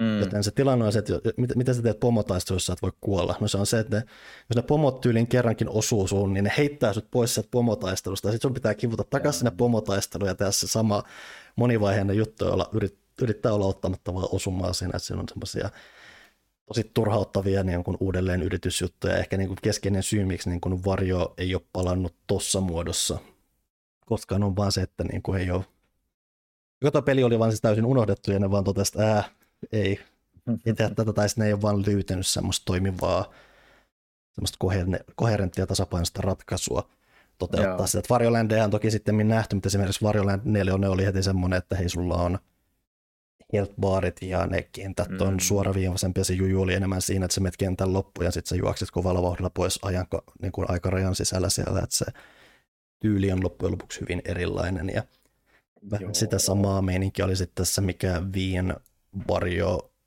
mikä se nimi oli? Joo, mä mietin kanssa, mikä se nimi oli, mutta mä en muista. Et se, että ne ei ole mun varjoländejä, että mulle varjoländ kolmonen on aina ollut se, se tapaus, että Miksi no, siis edelleen, oli... mä olen tosi yllättynyt sitä, että se on nimenomaan se peli, mikä tuotiin sitä ja hienoa, että tuotiin. Että Joo, no varmaan ehkä se, se tietynlainen, mm. Semmoinen tietynlainen uniikkius siinä, mitä ei niin kuin monissa muissa, että kun miettii just niin kuin kaikki tuommoisia Nintendon pelejä, mitkä niin kuin tuli just niin kuin Game Boyllekin ja muillekin taskukonsoleille, ne monet on, monesti on sitten ollut sellaista, että jos miettii, jos katsoo just Metroid 2, Link's Awakening Kid Icarus, niin ne on se sama peli periaatteessa, mm. mutta mahdutettuna siihen taskukonsolin muottiin ja ne on aika sitten sitä, mitä odottaakin.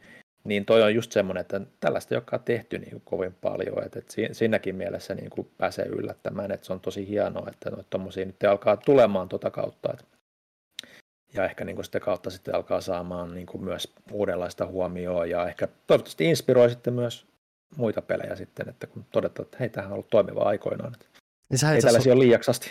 Sä et se on jännä, että nyt tässä on hiljattain on tämmöinen indie-peli kuin Pizza Tower, joka siis on nimenomaan Varjoland nelosen aika avoimesti inspaama peli. Okay. Nyt, on, nyt, nyt ne Varjoland kolme kloonit sieltä kehiin perkele. No niin, totta kai. Mutta joo, ei mulla oikeastaan sinänsä, että on ollut kiva, että on ollut Game Boy ja niin poispäin. Pelatkaa niitä retropelejä. Siinä on, siinä on ylipäätään siinä on semmoinen tietynlainen puhtaus siinä, kun sen designin pitää olla semmoinen kuitenkin tietyllä tavalla tiivis ja muuta. Että niin kuin, kun tämän päivän mobiilipelitkin on hyvin erilaista, mitä ne mobiilipelit joskus aikoina oli ja muuta. Että kun sielläkin luulisi, että siellä voisi olla, voisi olla rako tollaselle, mutta kehityssuunta mm. sitten on niin erilaista. Toi on hyvin käsikonsolipelit, vanhat käsikonsolipelit, ne on niin aika jopa oma juttunsa välillä. Mm, sepä. Ää, mulla muutamia pikaisia mainintoja vielä, mitä voi ottaa esille tässä, kun on satunnaisesti tullut pelattua. Mulla varsinkin sitten hi-fi rasista puuttuu aika paljon. Joo. Jätin sen inspaamana nyt totesin, että, niin, että mun nyt oikeasti viimein ehkä pitäisi pelata Sunset Overdrivea. Joo, itse asiassa mulla kävi ihan sama ajatus, mutta en, en päässyt sitä Pekkaa pidemmälle. Et sehän siis, ihmiset kai muista, oli Oliko se ihan, no siis Suomessa se oli Xbox One julkaisussa, koska Suomen Xbox Joo. One tuli ihan helvetisti myöhässä, mutta se ei tainnut olla ja. ihan julkaisu peli. Mä en nyt ihan varmuudella muista, mutta hyvin ensimmäisiä Joo. joka tapauksessa, että et, et se oli niinku just se, että et, et kun Insomniakkihan niitä taisi olla kehittäjä, niin mm-hmm. tota, sitä pisti vähän niin kuin jengi silleen pasmat sekaisin, miten tämmöinen nyt tulee Xboxin julkaisuun tietämillä jo, että et, No itse asiassa jännä, että siinä niin kuin ehkä vähän siinä liikkumisessa näkyy. Siinä on varsinkin semmoinen tietynlainen vauhtihyppy, mitä sä teet, mikä tuntuu, että se on niin kuin suoraan otettu Spider-Maniin, se hyppy, mikä siinä, että siinä on ehkä vähän, vähän kehitys DNAta yhdistettynä, tai siis Spider-Manissa on vähän Sunset Overdrive DNAta, ja se on ollut jännä, että mä oon hyvin pikaisesti vasta ehtinyt pelaamaan, mutta se on aina ollut peli, mikä mä oon katsonut, toi näyttää mun jutulta semmoiselta hauskalta, viihdyttävältä, Joo. Ylipäätään sellaiset toimintapelit, mitä ei liikaa tehdä. Sepä. Et tosiaan Insomniac Gamesin tuotos näkyy hyvin paljon siinä, että siinä on hyvin erilaisia aseita muun muassa, ja huumori on hyvin tietynlainen osa sitä toki hyvin vähän erilainen kuin mitä Ratchetissa, että vähän, vähän avoimesti räväkämpiä ja muuta, että, että se Hi-Fi Rush-kytköshän tulee siinä, että on myös semmoinen hyvin tyylitelty, että sarjakuvamainen jo räväkkä. Tavallaan jo, että, se, että sehän mikä tuossa, että se ei ole niin, että, että sehän varsinkin nyt Hi-Fi jälkeen tuntuu jotenkin tosi tultakin mahdollisuudelta, että toi ei ole semmoinen cel peli, vaan loppujen lopuksi kuitenkin aika semmoinen, se on värikös, mutta hyvin semmoinen vähän tönkköä, semmoista 3D vanhaa, niin kuin semmoista rujua 3D graf, real, ei nyt realistista, mutta semmoista puolirealistista, mutta värikästä mm grafiikkaa, mutta sit se, mistä se tyyli nousee ja silloin on just silleen, että niin kuin jos joku räjähdys tulee, niin sit siinä on jotain kirjaimia ja muuta, että se on niin kuin tosi eloisa monin paikoin se ympäristö ja kaikki siinä, että se vetää puolensa. Ja niin kuin se toiminta on muutenkin semmoista tosi lennokasta, että se pointtihan on se, että sä niin grindaat koko ajan läpi mm. kaikkialla ja pysyt koko ajan liikkeessä ja se on käytännössä räiskintäpeli, mutta se, räis, se räiskiminen ei ole tarkkaa puhua, vaan se on se, että sä niin kuin osoitat joinkin suuntaan ja sitten sä käytännössä hahmo ampuu aika hyvin. Että se pointti on enemmän siinä, että sä hallitset sitä liikkumista ja ympärinsä pyörimistä ja koetat pitää liipasimen pohjassa ja kasvattaa semmoista mittaria, mikä tehostaa sua koko ajan ja muuta, että semmoinen peli, missä se flow on tosi oleellinen juttu ja sen myötä se on edelleen aika, mä oon hyvin vähän vasta mm. ehtinyt pelaamaan sitä, mutta se tyyli vaan semmoinen, että tuommoisia pelejä jälleen ei ole kuitenkaan liikaa, että sekin, että niin kun, että osa niistä rakenteista on vähän mitä, että se on siis on avoimen maailman peli, missä kerätään paljon kamaa ja muuta, ja se nyt mm. ei ole välttämättä se mielenkiintoisin osa sitä, mutta just se, että kun se pelin pelaaminen itse asiassa on semmoista tosi tar- no tarkkaan ei niinkään, mutta semmoista menevää flown hallitsemista ja se tuntuu hyvältä ja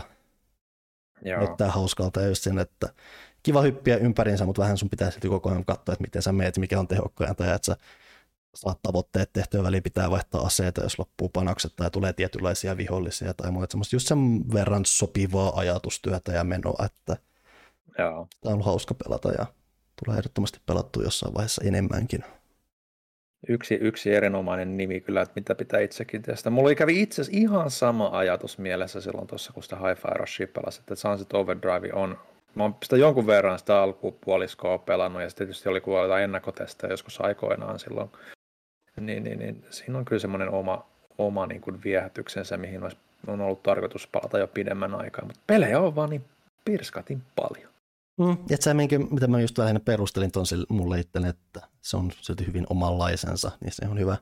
Joo, mä nyt tarkistin, niin se ilmestyi öö, lokakuussa 2014, eli kyllä se niinku vuoden, vuoden oli Joo, eli... ollut markkinoilla, mutta kuitenkin alkupuolen pelejä. Joo, ja varmaan siis... myös oli se, että, että se Microsoftilla oli se meininki siinä vaiheessa vielä niin hukas, että se vähän ehkä niin kuin jäi sit senkin takia niin kuin epähuomioon monien, monien osalla. Ja sitten toihan nyt oli siis ajankohta, jolloin siis boksi ylipäätänsä tuli tänne, että meille se oli käytännössä julkaisupeli.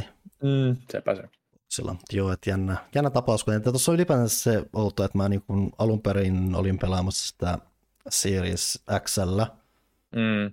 Ilmeisesti siinä ver- sitä versiota ei voi pelaa 60 freimiä sekunnista, ainakin mitä mä äkkiseltään katsoin, niin se oli ihan oletuksena vain 30, niin mä olen pelaa okay. PC ja PC-versiota voi pelata isommalla FPS, ja se on, varsinkin tänä päivänä ainakin se tuntuu pelin, mitä mä mieluummin pelaisin sillä, että se 30 FPS on vähän niin kuin, mm, kyllä sitä voi pelata, mutta se tuntuu peliltä, minkä oikeasti sen pitää olla semmoinen fluidi, fluidi pehmeä meininki. Yeah. Onko se, se Game Passissa?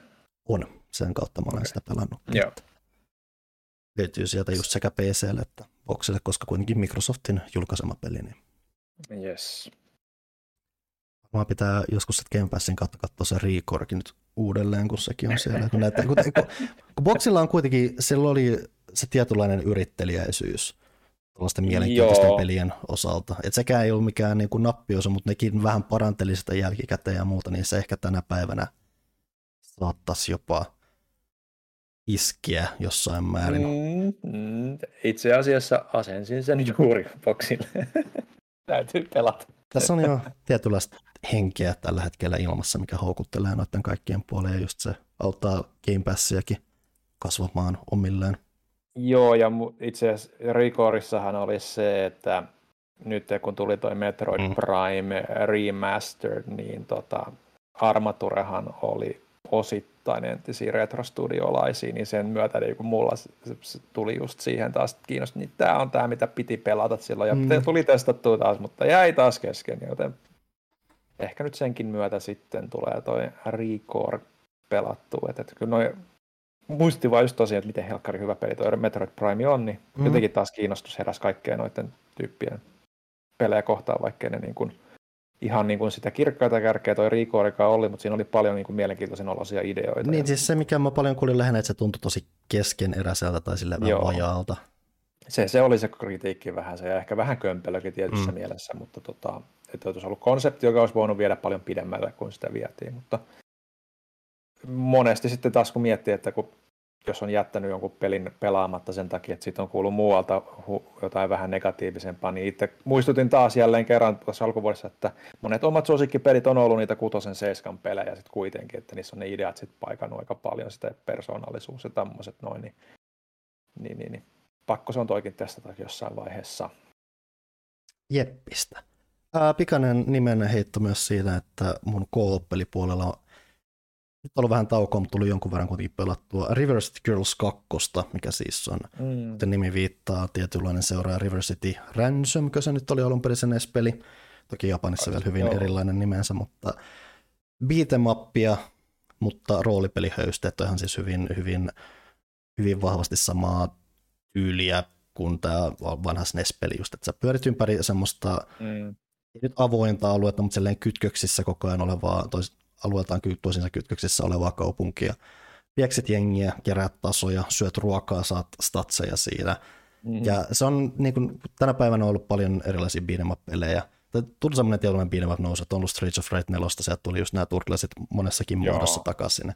Ja sitten on tämä, niin tämä on ehkä kuitenkin tämä mun suosikkiformaatti tässä, että se roolipelijuttu tuo tosi paljon se, että se on hauska nähdä, että hahmot kehittyy, siinä on kokonaan, että kun sä keräät rahaa, niin sitten sä ravaat tämmöisessä dojossa ostamassa koko ajan myös uusia liikkeitä, ja ne liikkeet on aika mielenkiintoisia siinä, että sä pystyt luomaan jo itseksesi ihan hauskoja semiluovia kompoja, ja sitten kun sulla on vielä, sulla on vielä yhteistyökaveri siinä mukana, niin niitäkin, niitäkin voi alkaa yhdistää sinne keskenään, että on niin kuin, viime aikoina ollut mulle ehkä se mun oikeasti semmoinen suosikki beat'em formaatti, mihin tuo paljon kanssa ylipäätänsä se, että se, sen persoonallisuus ja muut on tosi hauskaa. Tähän siis on uh, Way Forwardin Way kehittämä. Forwardin peli, joo. Siis on tehnyt näitä Shantaita ja tekee tota Advance Wars uusia versioita ja näitä on kuitenkin tommosia niin kuin visuaalisesti tyylikkäitä pelejä, joissa on myös persoonallisuutta, ja tässä persoonallisuus on tosi vahva osa, että tässä on se, että kun ne on Rival City Girls, niin siinä on nämä kaksi lukiolaistyttöä, jotka häröilee ympäriinsä ja nimenomaan aika lailla häröilee, mutta silleen kuitenkin tosi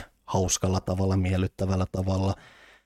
Hauskaa läppää, hauskaa niin kuin, paik- niin kuin se, semmoista peliläppää, mikä niin kuin, ei kuitenkaan tunnu semmoiselta niin väkisin väännetyltä ja väsyttävältä.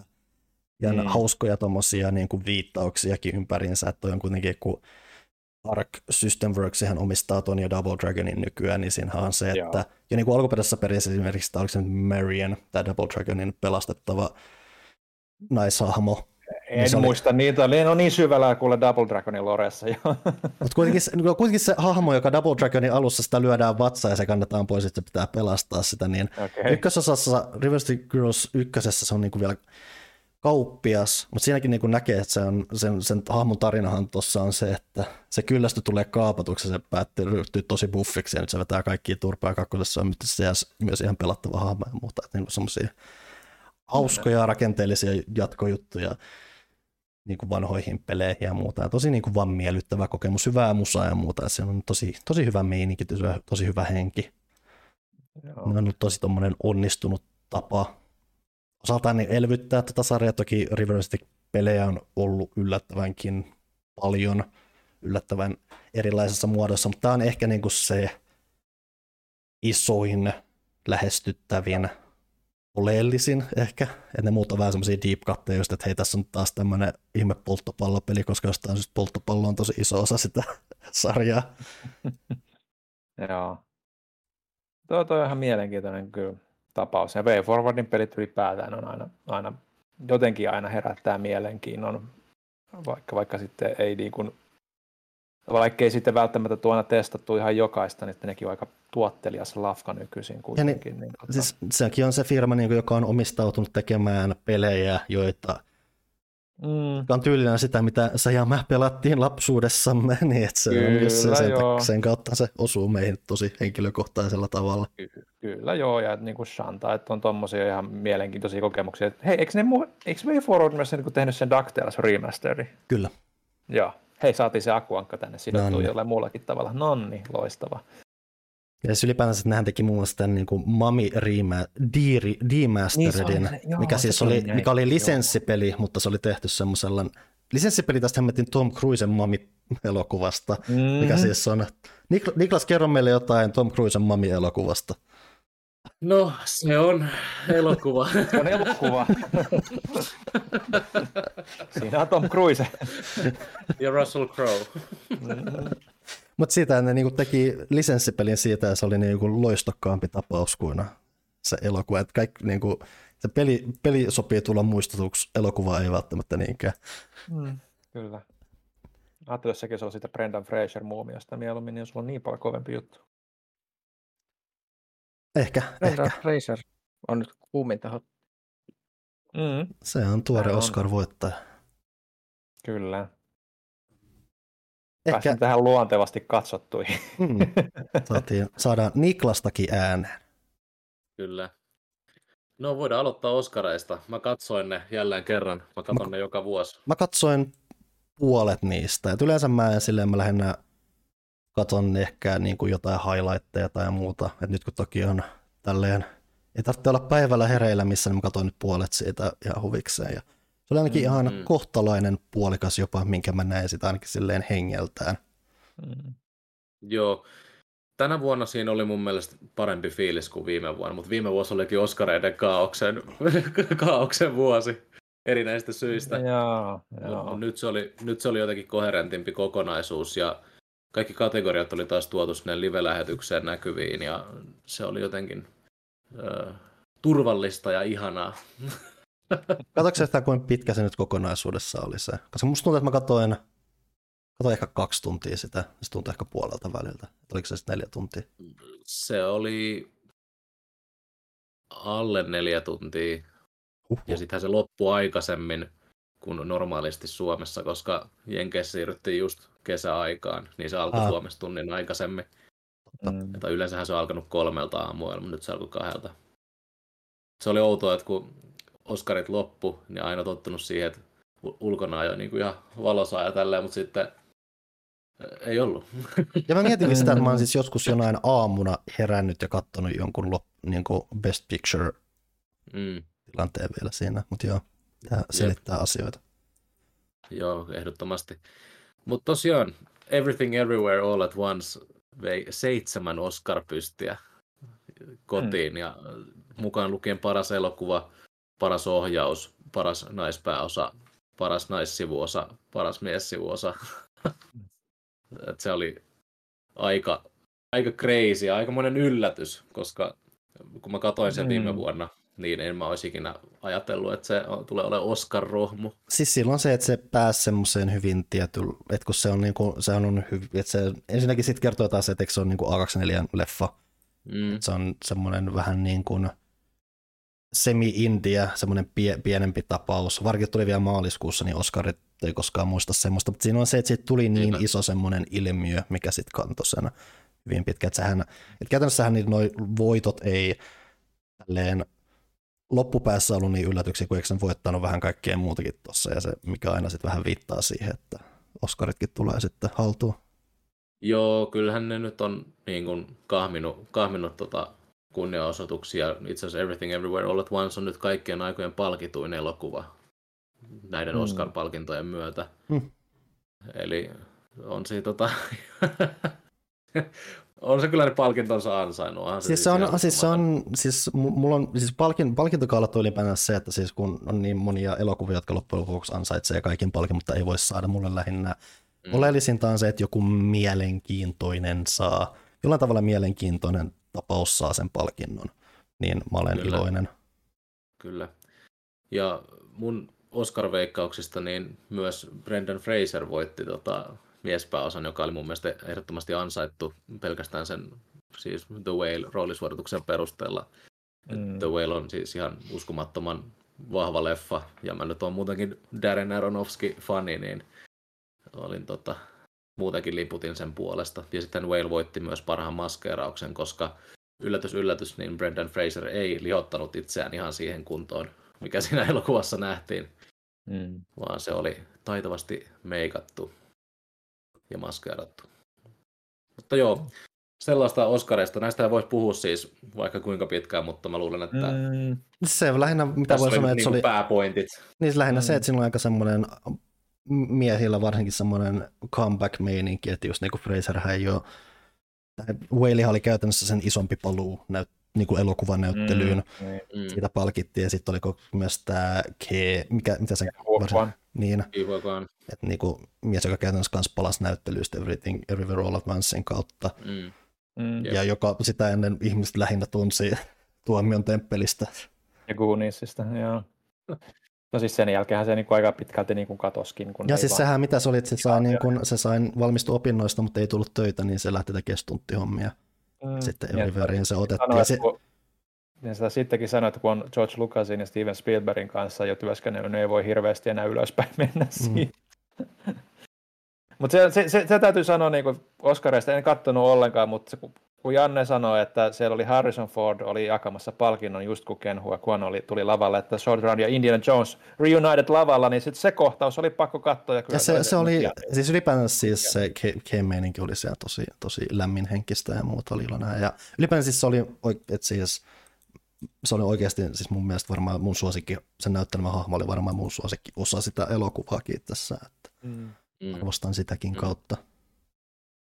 Joo, toki yllärinä oli siis toi Jamie Lee Curtiksen Oscar, Oscar pysty samaisesta leffasta, että hän oli se pahishahmo tavallaan, tai semmoinen ehkä pienempi paha, mutta kuitenkin, niin Jamie Lee Curtis on tehnyt ihan huippuuran, ää, erityisesti genre-elokuvan parissa, ja tunnetaan ja muistetaan Halloween-leffoista ja tämmöisistä, ja hän vielä niin kuin mainitsi siinä voittopuheessaan, että tämä on niin kuin teille kaikille, jotka on tukenut mua koko Mm. tämän mun uran ajan, että kaikki through, through thick and thin, että, että, että harvemmin tällaiset näyttelijät saa Oscar-palkintoja, ja nyt sekin on totta.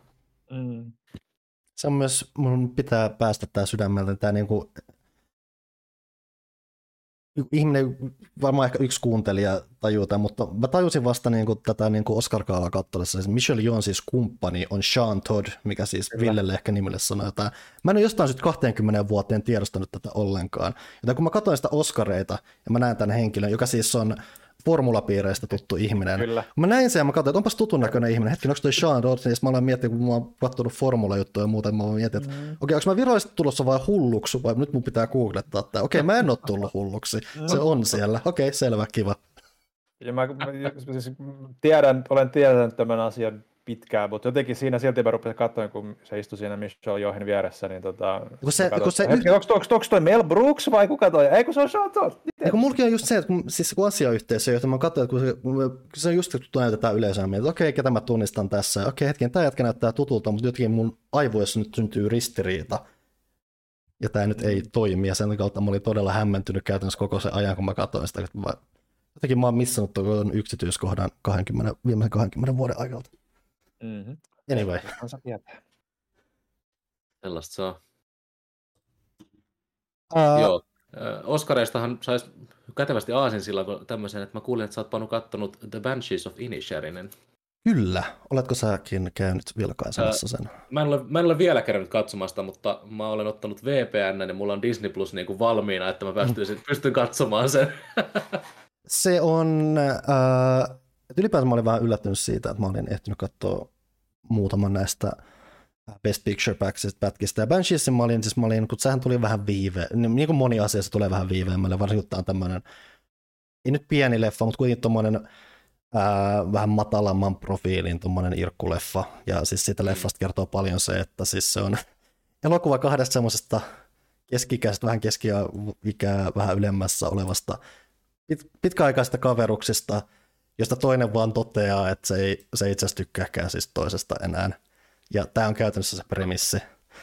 Ja se sijoittuu semmoiseen pieneen irlantilaiselle saarelle, semmoiselle sivustalle saarelle ja muuta. Ja Mm. se on periaatteessa tosi pienistä asioista, paitsi että toki se koko ydinpointti siinä on se, että se on siis Irlannin sisäistä konflikteista, mitä korostaa just se, että siellä horisontissa aina välillä kaikuu pommit ja muuta, että se niin kuin Irlannin historia on tosi iso osa sitä ja se, että nämä välit ja muuta, mutta se on kuitenkin tosi pienimuotoisesti kerrottu, mikä on kuitenkin sitten tosi iso vahvuus sille, koska se, miten se kaikki eskaloituu, mitä siinä tapahtuu, se, miten nämä suhteet heijastuu tai kehittyy siinä tai muuta, ne on tosi kiehtovaa, seurattavaa, tavallaan absurdia, mutta ei semmoisella niin kuin in your face hengellä, mm. vaan semmoisen tosi kiehtovalla tavalla. Tähän on pohjimmiltaan niin kuin musta komedia, mutta se, niin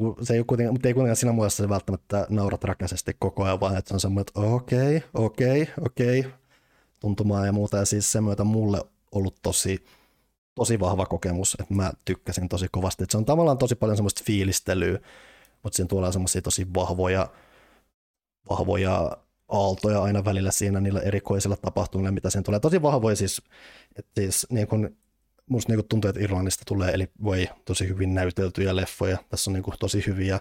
Eli irlannilainen aksentti, se on huikea, sopii elokuviin täydellisesti. tai aksentti, kun tässäkin on se, että tässä on varsinkin se, että mä melkein, siis, mä vähän toivoin, että ehkä Osk- niin kuin miessivuosan Oskari olisi voinut myös mennä tälle, mä en muista henkilön nimeä, mutta siis esittelee semmoista vähän nuorempaa jätkää, joka oikeasti se, miten se puhuu, on vaan niin kauniin maalaista ja junttimaista, että se on niinku taidetta. Barry Keoghan. Todennäköisesti joo.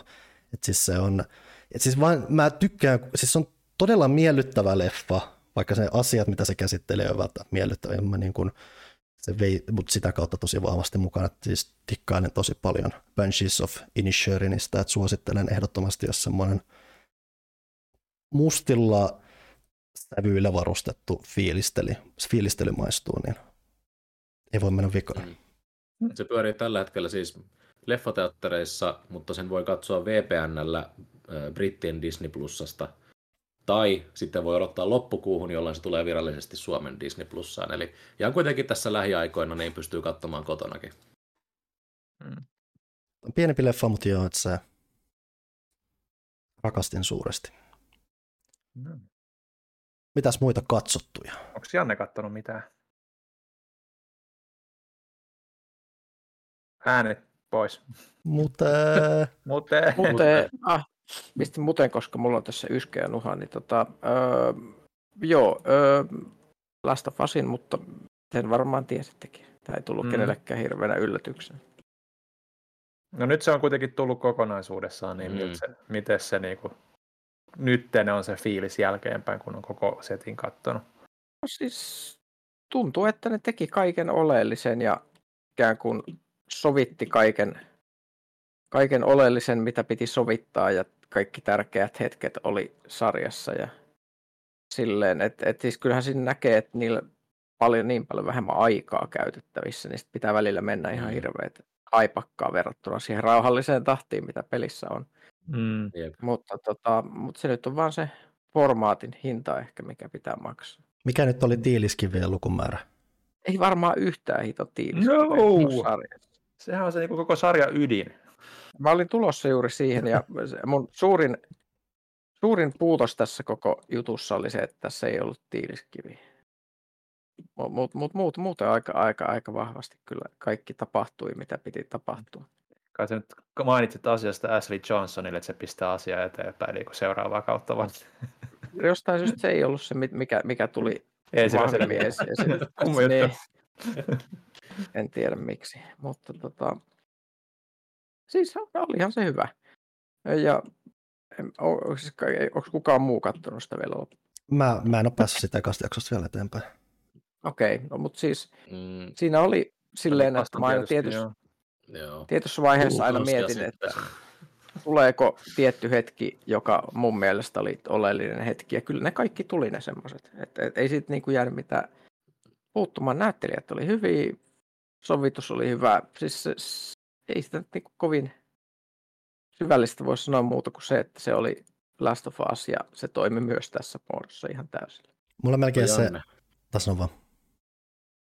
Janne, miltä se kirahvi näytti siinä valmiissa jaksossa, koska öö, mä näin, kun mä näin sen jakson, niin mä näin vaan semmoisen niin sinisen kirahvin muodossa olevan laatikon, jota, joka niin kuin liikkui siihen. Ei, no, se on voinut vähän viedä jotain pois kokemukselta. Tota, on kirahvilta, ei siinä mitään. Okei, okay, okay, koska ymmärtääkseni ne on käyttänyt siinä oikeata kirahvia, mutta sitten se on lisätty vasta jälkeenpäin mm. niin kuin siihen valmiiseen jaksoon. Joo, siis, niin. siis en, en mä nyt tiedä. Siis mulle se, että onko kirahvi kuinka aidon näköisesti pastettu siihen, niin on semmoisia asioita, mitkä ei ole niin top 10 kiitosimpia juttujen listalla. Niin, eli niin, tota, niin. Mm. Mutta mä ajattelen, että niin mut- nuo ennakkoversiot on noin vielä voi olla viimeistelemättä, mistä mä en ole Joo. niin tajunnut ennen kuin sanoin. No, Mä tiesin, että se on viimeistelemätön, on mutta niin mua, mua olisi niinku heti kiinnostanut katsoa toi ennemmin kuin valmis versio. Ja siinähän on just se, että koska se vika, vikajakso, mä näin sen kaksi kuukautta ennen kuin se julkaistaan, ja TV-jaksot yleensä valmistuu ehkä viikko tai kaksi ennen sitä niin niin kuin airdateä, niin se Joo. oli niin kuin raakile. Eli ei siellä ollut melkein mitään efektejä ja ei ollut mitään color correctioneita tehty vielä valtaosaan Okei. kohtauksista. Ja, Hmm, mielenkiintoista. mutta se kertoo aika paljon sen sarjan tasosta, että mä pystyin nauttimaan siitä ihan täysmääräisesti, vaikka se ei ollutkaan vielä ihan niin kuin, ö, graafisesti valmis. onhan se aika hahmovetonen sarja loppujen On, lopuksi. on. Mm. Kyllä. Et, et, Mutta siis kyllä se kannattaa katsoa, vaikka ei olisi pelannut peliä ja silleen. Mä vaan suosittelisin et- ehkä ihmisille, että jos, jos olet ihminen, joka on pelannut pelin ja katsot semmoisen ihmisen kanssa, joka ei ole pelannut peliä, niin älä kerro koko ajan, että tämäkin kohtaus on pelistä. Se on, se on, se on niin se, että Mä oon katsonut tuosta sarjasta muutamia YouTube-reaktioita. Ne on kaikista huonoimpia ja kauheimpia ne, jossa se jo- joku tyyppi aina sitten sanoo, "Ah, it's just like in the game. Mm-hmm. että ai, ai, ai, ai, että et, et, et, just like in the game, josta tämä sovitettiin. Että et, olipa yllättävä tieto. Mutta tota, Se Niin, se on Niin. vähän kuin tuota, joka kerta, kun joka, joka kaikki katsoo Lord of the Ringsia, niin pitää mainita, että Vikko oikeasti mursi se varpaansa, kun se potkaisee sitä kypärää siellä. hy, hyvin, hyvin sama ilmiö. Ja se veikkaisin, että jos mä katsoisin jonkun kanssa, enkä olisi nähnyt tuota ohjelmaa ja joku kertoisi näitä asioita, niin se kävisi todella nopeasti väsyttämään sit siinä vaiheessa. Että kiitos vielä tästä parempi. tiedosta. Se on vielä parempi, jos tota, spoilaa vaan aina, että mitä seuraavassa kohtauksessa tapahtuu. Mut, mut, Kyllä. miele- Oota, oota kun näet sen vikan jakson. Uh. Mut mites tota, niin kuin sanoit, että jos niin kuin, et, ole vielä, et ole pelannut, mutta siis mä mietin just sitä, että jos sä olet kuitenkin pelaaja ja sulta löytyy pleikkari ja sä et ole pelannut tätä, mutta sua tavallaan Mhm. mm-hmm. kiinnostaa, niin peli vai sarja? Ehkä tässä tapauksessa katsoisin jopa sen tota, sarjan ensin ihan siinä mielessä, että se sarja on kuitenkin semmoinen tiivistetty versio siitä. Mm. niin sit, sit, sit, sit sä voit ikään kuin kokea sen pelin jälkeenpäin, niin sä voit sitten saada semmoisen laajennetun version ja voit uppoutua niihin yksityiskohtiin ja tutkia sitä maailmaa ja silleen, varsinkin jos sä siis tykkäät siitä sarjasta. Plus, että Mm. se antaa semmoisen uniikin näkökulman, koska maailmassa on paljon enemmän ihmisiä, jotka on pelannut ensin pelin. Ja Totta. sitten, äh, sitten, jos haluat vähän niin kuin saada tästä erilaista näkökulmaa asioihin, niin Mm. mä ehkä lähtisin tuossa järjestyksessä. Ja Mielenkiintoista. se, se sarja on paljon mun mielestä tun, tunte, tunteikkaampi kuin se peli. Et se, se, tota, koska siinä ei ole sitä kaikkea sitä actionia, niin se antaa niin kuin paljon enemmän tilaa niille hahmojen välisille keskusteluille. Ja ky- kyllä mä ainakin ö, parit kyyneleet vuodatin sen sarjan aikana, vaikka en sen pelin aikana niin tehnytkään. Mutta se on toki tämä, mistä mä oon ennenkin puhunut, että Mm. mä pystyn enemmän samaistumaan oike- oikeisiin ihmisiin kuin digitaalisiin ihmisiin. Mutta tai Nikas, ehkä sä herkistyt, koska tämä oli just niin kuin siinä pelissä. Joo, siis et, et, ja mulla, mulla ei ole tota ilmiötä kyllä, että mä, mä pystyn niinku pelihahmoihin ihan, ihan täsmälleen Joo, yhtä hyvin samaistuu. Mutta tota, onhan siinä se, että siinä tietyt keskustelut oli mun mielestä vähän kivasti täydennettyjä, tai siinä, siinä on sellaista, siinä on pikkasen säädetty, mutta ei semmoisella tavalla, että tulisi ikinä semmoinen fiilis, että miksi he ovat säätäneet tätä, miksi he muuttivat tätä. Ja kaikki mm. ne avainjutut on ihan yksi yhteen. Mm. Et, et, et se, se oli kyllä tosi kiva ja jotenkin, mä, mä, mä, mulle jäi vaan tosi positiivinen fiilis, että nyt tämä on nyt kolmas, kolmas hyvä televisiosovitus pelistä, mitä on tehty tosi lyhyen ajan sisällä, parin vuoden sisällä. Niin onhan se aika. Ja kohtahan itse asiassa saadaan neljäs hyvä sovitus, koska mä olen kuullut, että Dungeons and Dragons elokuva on oikeasti aika hyvä. Mä en edelleenkään usko sitä ennen kuin mä näen itse. Sen trailerin perusteella mä en, mä, en, mä en usko, vaikka mä näkisin sen todennäköisesti itse. No, Mä mennään oon melko varma, ja mä en näe sitten. sitä. Me, me, mennään, mennään katsomaan ja tuota, tapellaan sitten tästä aiheesta. Niin, niin kyllä. Mutta ainakin jenkkikriitikot on pitänyt siitä. Mm. So far. Joo. Mä, mä, mä vaan, mä vaan niin kuin, en tiedä, että et, et, on kuinka moni jenkkikriitikko on esimerkiksi dunkkupelaaja alun perin, että kuinka paljon Niin. niillä on Ja kuinka siihen, paljon siihen jenkkikriitikoista, lähdemateriaalia. ja kuinka paljon jenkkikriitikoista on nykyään sitä niin kuin Marvel-porukkaa ylipäätään, mikä tykkää just nimenomaan sit Marvel-huumorista, mitä toi tuntuu ainakin olevan hyvin yltäpäältä, ellei jopa vielä enemmän kuin Marvel-leffat itse. No, samat kaverit on antanut alapeukkua Ant-Man kolmoselle, joten jotain tässä nyt on. Hmm. Mm-hmm. No niin, Mm, ehkä sitten. se on tietysti lupaavaa. Niin. Ennen kuin mennään Ant-Maniin tai muuhun, niin mä sanon se, että se mulle positiivisen asia, mikä on Last of Us-sarjasta tullut, on se, että Pedro Pascal on nyt kaikki alla, ja se tekee Mm. mut todella iloiseksi. Sitten on miljoona haastattelua ja miljoona muuta klippiä ja muuta, ja se on vaan miellyttävä persona. Mm, on. Miellyttävät On. persoonat on hieno asia nykymaailmassa. Ja se on hienoa, kun niitä Kyllä. tulee välillä vastaan. Kyllä. Harvinaista. On. Ja tää, tä, voidaan- tästä kästistä niitä ei löydy. Niin, ja Pedrosta voidaan tehdä aasinsilta myös toisen juttu, mutta ehkä tehdään se aasinsilta sinne Ant-Maniin eka. Joo, tehdään niin.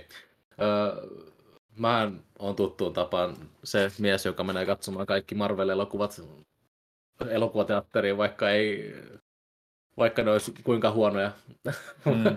yleensä, mä, yleensä mä näen ne ennen kuin mä tiedän, onko ne huonoja vai ei, mutta nyt tällä kertaa oli poikkeus, koska mulla ei ollut kuukauteen pääsyä elokuvateatteriin, joka oli siis aivan kamalaa. Aivan hirvittävää Haluatko- suorastaan. Mä, mä nyt valitsen uskoa siihen, että sä oot saanut joku porttikielon Finkinosta ja kaikkea sen takia sä et ollut kuukautta. Joo, joo. No, tarina ei mene välttämättä niin, mutta if you believe it, Mm. it's true. Kävin kuitenkin nyt sitten, ihan siis tässä lähiaikoina katsomassa ton Ant-Man, Ant-Man and the Wasp Quantumania, joka siis sai reilu kuukausi sitten ensi iltansa. Ja se on saanut yeah, semmoisia so and so arvosteluja, kahta tähteä, kolme tähteä. Ja mä olin asettanut mun odotukset aika matalalle, mutta kyllä, kyllä mä, mä diggasin siitä. Sehän on semmoista green screen perseilyä kaksi tuntia vaan, että sehän on siellä Quantum Realmissa ja siellä ei ole niinku mitään aitoa ja, ja tälleen. Mutta siinä oli semmoista, tavallaan semmoista Star Wars Prequel-fiilistä. mä nautin nyt siitä myy sitä jotenkin hirveän sairailla- vahvasti. Mä, mä nautin sitä jotenkin sairailla tavoilla. Mm. Sitten siinä on, sit Mua alkoi kiinnostaa. Sitten se on sellainen hahmo, joka on niin kuin, ö, entisessä Ant-Man-elokuvasta joutunut sinne Quantum Realmiin, ja silloin kun se on joutunut sinne, niin se pää on kasvanut aivan helvetin isoksi, että se naama on niin kuin semmoinen jättimäinen pallo. Sitten se vaan Puhut- lentelee Okei, sä puhut nyt varmaan Modokista. Modokista. Oletan, joo, että kyllä. puhutaan Modokista. Joo. Joo, kyllä. Ja se on toteutettu aivan helvetin hyvin. Naurutti se joka kerta, kun se tuli. Ai ai. Mm. Jos muistelisin, että Modok. ihmiset eivät välttämättä ole tykännyt sen leffan tulkinnasta Modokista, että Niin, mutta mä en, mä en olekaan mikään sarjakuvanörtti, niin mä katson ehkä vähän eri silmin noita. Et se on, se on tota, vai, mua ei yleensä kiinnosta, onko se hirveän lähellä lähdemateriaalia vai ei, kunhan mulla on vaan kivaa. Mm. Mä oon nähnyt lähinnä siitä vaan niinku niitä vertauksia johonkin siihen, johonkin Lava Girl ja Shark Boy vai mitä. Joku, joku näitä Se vastaan. olisi. näyttää täysin samalta se Quantum Realms. Joo. Ehkä siinä on on- sekin et- semmoinen, ehkä se on semmoinen nostalgia-faktori mulle, koska Shark Boy ja Lava Girl oli yksi leffa, mitä mä katsoin muksuna monta kertaa. Mm. Ehkä. Tai takia erityisen vaan niin kuin, tuntuu niin missatut mahdollisuudet, kun Ant-Manit ylipäätänsä, mitä mä muistin, oli enemmän just sitä, että hei nyt ollaan edes silleen semimaanläheisissä meiningeissä, ja nyt tämä kolmas leffa on just tätä, että hei mikä ei ole aitoa. Mm. Se oli vähän enemmän semmoista ground floor meininkiä ykkönen ja kakkonen, mutta nythän tässä sitten piti tuoda se MCUn uusi pahis mukaan tähän, niin se nyt sitten tuotiin mukaan tähän ja Mm. Jonathan Majorsin esittämä Kang on mielenkiintoinen hahmo. Öö, ja varmasti tulee olemaan hyvä pahis jatkossakin, mutta tämä oli vähän tämmöinen niin kuin sivuleffa, mikä vaan käynnisti jotain. Että, mm. että, että ei tässä niin kuin loppujen lopuksi ollut mitään niin isoja elokuvallisia meriittejä kuin vaikka jossain Avengers Endgameissa, joka on siis mm. ihan kaikilla tavalla onnistunut. Tämä nyt oli tämmöinen. Ja floppihan tästä tuli, että ei... No, me, en tiedä, onko sanoisi omiaan takaisin vielä maailmanlaajuisesti, että ollaan vasta about 500 miljoonassa dollarissa. Mm. Pelkkä leffan budjetti oli 200 miljoonaa ja siihen tuplana vielä markkinointikustannukset päälle ja muut, niin ei hyvältä näytä. Voi vetää todella hiljaiseksi kyllä niin kuin nykyleffojen budjetit, aina kun ne kuulee ääneen sanottuna. Jep. No, eikö, mm. nyt, eikö nyt Aigeri sanonut, että Disney vähän niin kuin pistää niin kuin aisoja niin kuin haltuun enemmän, että less ja mm. more quality ja ehkä vielä pienemmällä budjetilla, että, että Joo, se no niin ei kun, ole puhdasti sitä efektimeininkiä. Nyt kun Bob Iger tuli takaisin, nyt kun Bob Iger tuli takaisin, niin ehkä se tulee taas joku, joku kontrolli siihen meininkiin. Mm, että tosiaan tarkoitus olisi, että ne tekee no, vähemmän niitä Disney Plus-sarjoja ja en, enemmän, enemmän laadukkaita leffoja ja sarjoja ja, mm. ja tämmöisiä. Että ei, ei, ei pumpata vaan se paskaa sinne, vaan tehdään niin kuin mietitään. Toki Marvel-universumithan on mietitty jo niin kuin aina hyvissä ajoin, että se ehkä sitten näkyy vain pienemmissä budjeteissa, mutta onhan ne taitavia tekijöitä aina, jotka noita tekee. Että kyllä mä luulen, että saa pienellä, pienemmälläkin budjetilla kaunista jälkeen. Se on vaan jossain vaiheessa mennyt niin överiksi se budjetti, enkä mä tiedä minkä takia. Mm. All right. Ville, sä lupasit meille lisää Pedro Pascalia. No, puidaan nyt sen verran, että Pedro Pascalia on tarjolla muuallakin isähahmona kuin Last of Usissa, sillä Mandalorian, Daddy. Mandalorian on palannut ja kaksi, no itse tänään tuli kai kolmas jakso, kun tätä äänetään, en ole sitä vielä katsonut, mutta, mutta nyt kahden ekan jakson perusteella, niin, niin, niin se on sitä sama kuin edellistäkin ihan hyvä. Mä tykkään, Mandalorian on mulle niin kuin se ehkä se näistä Disneyn Star Warsista se jo, jollain tavalla niin kuin kiinnostavin, koska siinä on eniten ehkä se tietynlainen George Lucas-maisuus mukana, mistä mä pidän. Ei, ettenkö, vaikka mä niin paljonkin kun valitankin Star Warsista ja sen suunnasta, niin se varmaan johtuu siitä, että kun on niin vahva visio siitä, että mitä se pitäisi olla ja ei osaa ehkä päästä siitä irti, mutta kyllä mä nyt tavallaan kuitenkin pidän suurimmasta osasta tähtien sodakamasta, mitä on tullut ulos niin siitä huolimatta, mutta Mandalorian on ollut semmoinen, mistä mulla on ollut, missä mä oon ollut aika lailla, että tämä on, niin tietää, mitä ne tekee.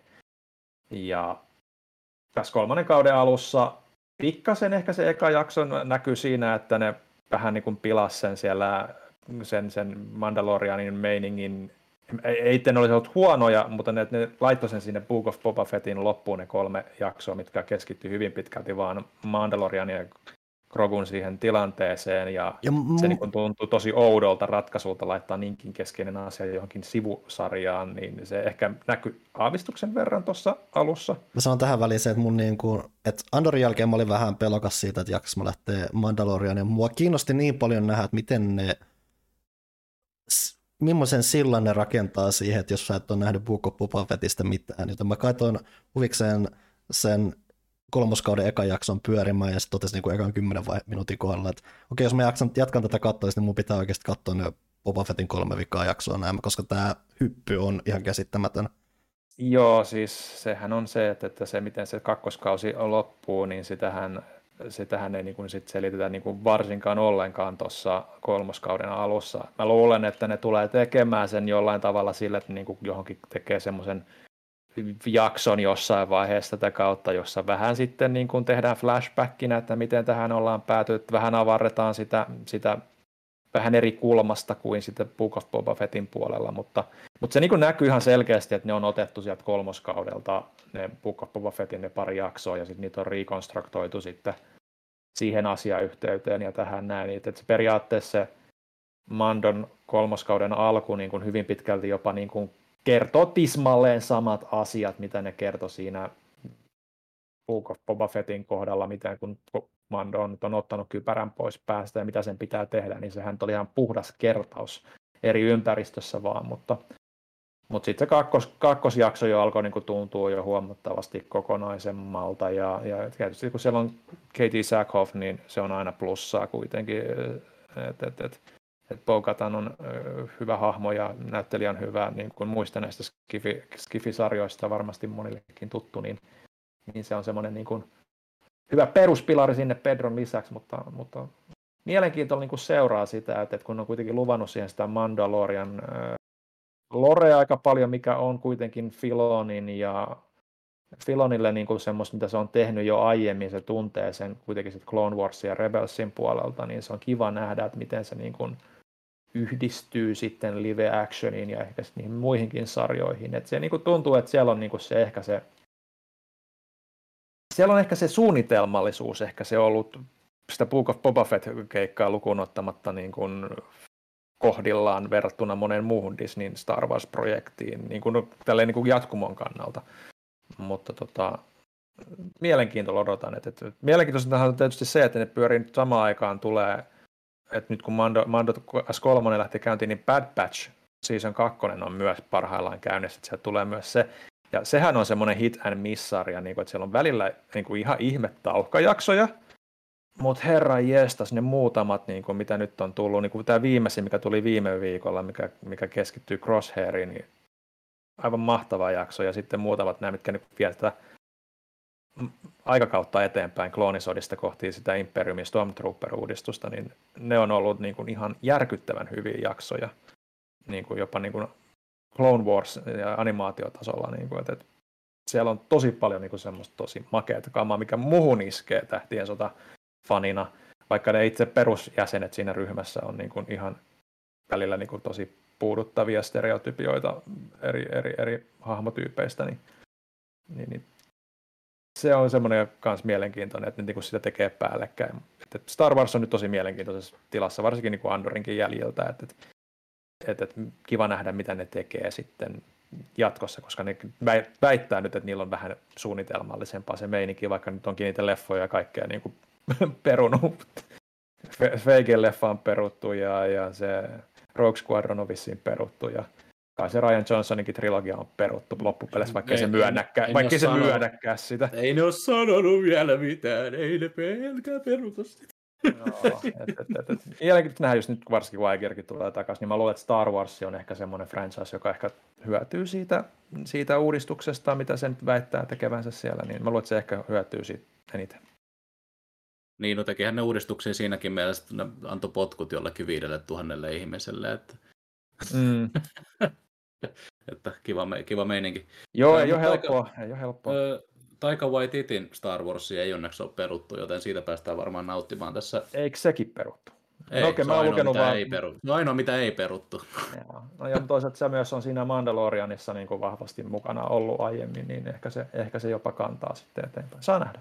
Taika Waititi teki yhden parhaimmista Mandalorian jaksoista, eli season ykkösen öö, päätösjakso, niin tota, mielenkiintoa, siinä mielessä myös sitä kohtaan on. Mm. Mutta joo, se joo. ehkä Star Warsista, me puhutaan Star Warsista ehkä vähän liikaakin. Niin, mun mielestä voitaisiin puhua Star Wars-elokuvista, mutta kun ne ei hemmetti tee niitä. No, nythän ne vissiin kai on tekemässä. Nyt, nyt, nyt oikeasti no. on joku, joku trilogia tulossa, mutta katsotaan. No, we'll see. We'll see. Pari kästiä sitten mä he, hehkutin katsomatta, että tämä Double Fine uusi dokumentti oli tullut ilmaiseksi katsottavissa YouTubeen, mitä se on 25 jaksoa ja Mä silloin taisin sanoa, että ne on niin 20 minuuttisia jaksoa, mutta itse asiassa vaan muutamista on 20 minuuttisia jaksoa, iso osa niistä itse asiassa 40 minuuttisia, joku yli tunti, ylinkin tunninkin pituisia. Herra. Mutta nyt mä olen katsonut koko setti, että mitä se on 20 tunnin omistautuminen ainakin tai jotain sellaista. Ehdottomasti. Siis, Noniin.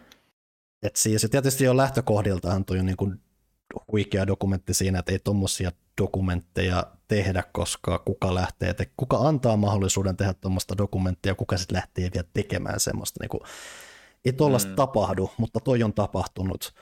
Ja se on huikeeta, ja edelleen kaiken myös uskomatonta, että se on tapahtunut. Eli siis dokumentti, mikä kertoo Psychonauts kahden kehittämisestä sen jälkeen, kun mm.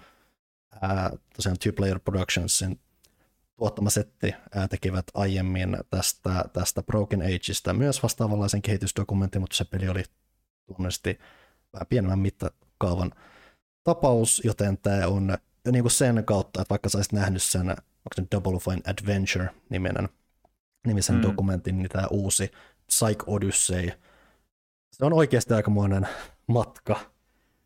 Ja ihan muuten, että siis se pituus on tosi perusteltu, koska siis ei se, että siis se, mitä mä kattelin sitä niin kuin vaan vähän väliä niin kuin eteenpäin, niin ei se ainakaan tuntunut pitkältä, että se mm. tuntui haikealta, kun se loppui ja muuta.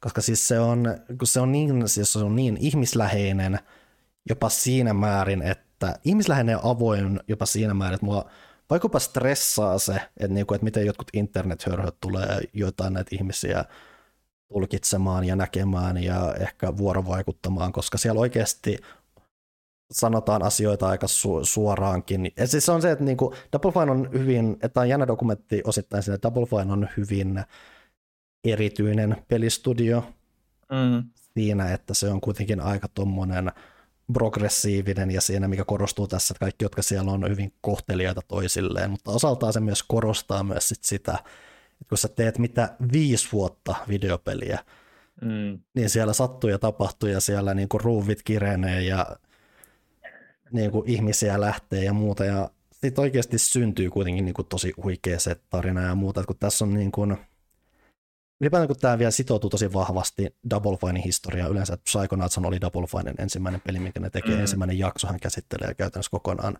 sitä ja miten ongelmallinen kehitys se itsessään oli ja miten se lopulta sitten saatiin maaliin ja sitten niin kuin se vaan, ta- tässä on niin monta asiaa, mitä niin kuin, että aluksi kun lähti niin kuin miettimään niin kuin, niin kuin ulkopuolelle niin kuin tiesi, että tässä on monta asiaa. On pandemia, on Microsoft-ostoa, on Kickstarteria ja on Starbreezein mm, kaatu, mm. no melkein kaatumista ja muuta, mutta siellä on sitten niin paljon muuta lisää. Niin kuin yksi niin kuin valitseva elementti, mikä tässä on, että tämä on projektin kohdalla Tim Schafer, joka siis Double Finein johtaja, iso, iso luova mies myös sillä taustalla, ää, mietti aluksi, että, jo, että tässä mä voisin keskittyä vaan niin tuon käsikirjoituspuolelle, otetaan uusi henkilö vetämään tätä mm. projektia.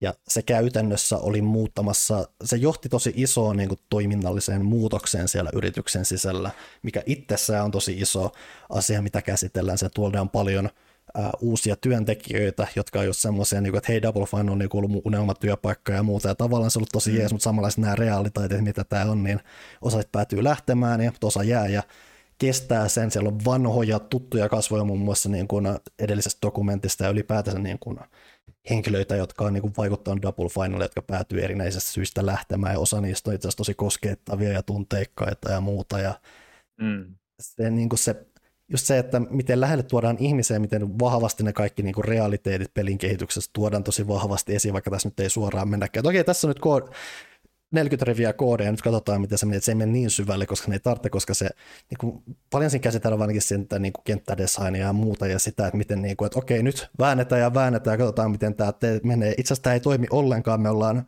käytetty kaksi kuukautta tähän, meidän pitää laittaa tämä ihan kokonaan uusiksi, tämä on muutenkin ihan vaiheessa ja kaikkea muuta, että se on niin paljon kaikkea ja ne vaan kertyy siitä, että just että on julka- julkaisija ongelmia, on sitten tämä lopulta mm. tämä tilanne, että hei Microsoft ostaa Double Fine, mikä itsessäänkin Double Fineille on tosi iso juttu, koska se koko sen firman, iso osa sitä firman persoonallisuutta on ollut se, että se on itsenäinen firma, joka tekee asioita mm. itse. Että se on ollut hyvin erityinen siinä ja se, niin kuin sen, senkin, että sen tietynlaista menettämistä käsitellään siinä ja muuta. Että siis, siis lopulta se, että siinä tulee se koko pandemia juttu ja muu, mikä tuntuu niin semmoiset kirsikaltakakun päällä, mutta siis se on, oikeasti se, että se nimi on Psych Odyssey, nimenomaan Odyssey, niin se on tosi kuvaava. Se on oikeasti tosi vaikuttava matka. Hmm. Mä voin vain suositella sitä. Muistutan nyt vielä, että mistä sitä voi katsoa. Menette YouTubeen, laitatte sinne Double File, menette sinne kanavalle ja siellä on muun muassa iso soittolista ja sinne mm. vaan katsomaan. Tosiaan niin kuin, siinäkin, että et, et, kun se on nimenomaan ylipäänsä tosi vahva katsoa siihen kulttuurikin, että siinä niin välillä niin hypätään kokonaan pois siitä Psychonet kahden kehittämistä, koska Double Finella on myös nämä Amnesia Fortnite kahden viikon pituiset kehityspätkät, missä se tekee niin kuin kahden viikon pelijämmejä käytännössä. Niistäkin, mm. Niitäkin käsitellään pitkältä ja laajasti, ja niilläkin on omat, varsinkin yhdellä niistä on iso vaikutus Psychonauts kakkosen syntyyn, että yksi, näin mä en lähde spoilaamaan, mutta isoja vaikutuksia. Ja ylipäätään se on myös se oma aspektinsa vielä tässä, että mä en ole hirveästi Psychonauts 2 pelannut, mm. mutta mua kiinnostaa tosi paljon lähteä katsomaan, miten se on muodostunut. Yhtä lailla, jos sä oot pelannut Psychonauts 2, niin varsinkin just se, että miten ne veivaa niitä kenttiä, miten yhdessä, monessa yhteydessä mä että ei tämä vittu toimi, meidän pitää tehdä jotain muuta. Niin mm. se, että se varmasti tuo niin myös semmoisen lisäkokemuksen, että oot sä pelannut sitä tai et ja meikö myöhemmin pelaamaan sitä tai muuta, se tuo tosi paljon lisäarvoa sille itse pelillekin siinä vielä. Mm. Että se on siis kaikin puolin tosi huikea teos ylipäätään hienoa, että tämmöistä tehdään, että koska jengillä on ylipäätään niin väärä kuva usein siitä, mitä pelin tekeminen ja mit, mitä siellä pystytään tehdä ja tolle, niin siinä mielessä hienoa, että tämmöistä puoltakin pystytään niin kuin nykyisin aika noinkin avoimesti tuomaan esille ja siinäkin mielessä varmasti ihan kiinnostava, kiinnostava tapaus. Ja edelleen, kun ne, että siis kuitenkin kaikki kehittää, mutta siis totta kai iso vetävä elementti siinä on se, että Tim Schafer on tosi miellyttävä ja mm. mielenkiintoinen persoona, mutta kun sekään ei ole niin edes keskiössä siinä välttämättä. Mm, mm. Ja oikeastaan se tapa, millä se on siinä, niin siinä lähinnä korostuu tosi mielenkiintoisella tavalla lopulta, että miten oleellinen osa Tim kuitenkin on sitä Double Finein identiteettiä ja sitä, miten mm. siellä saadaan asioita aikaan ja miten niin kuin ihmiset näkee sen ja kokee sen ja miten esimerkiksi kun tässä tulee tämä uusi projektijohtaja, niin miten se monimutkaistaa asioita ja muuta. Ja, mm, mm. ja että siis niistä kaikista, niin käytännössä kaikista, jotka tulee vasta oppii tykkäämään ja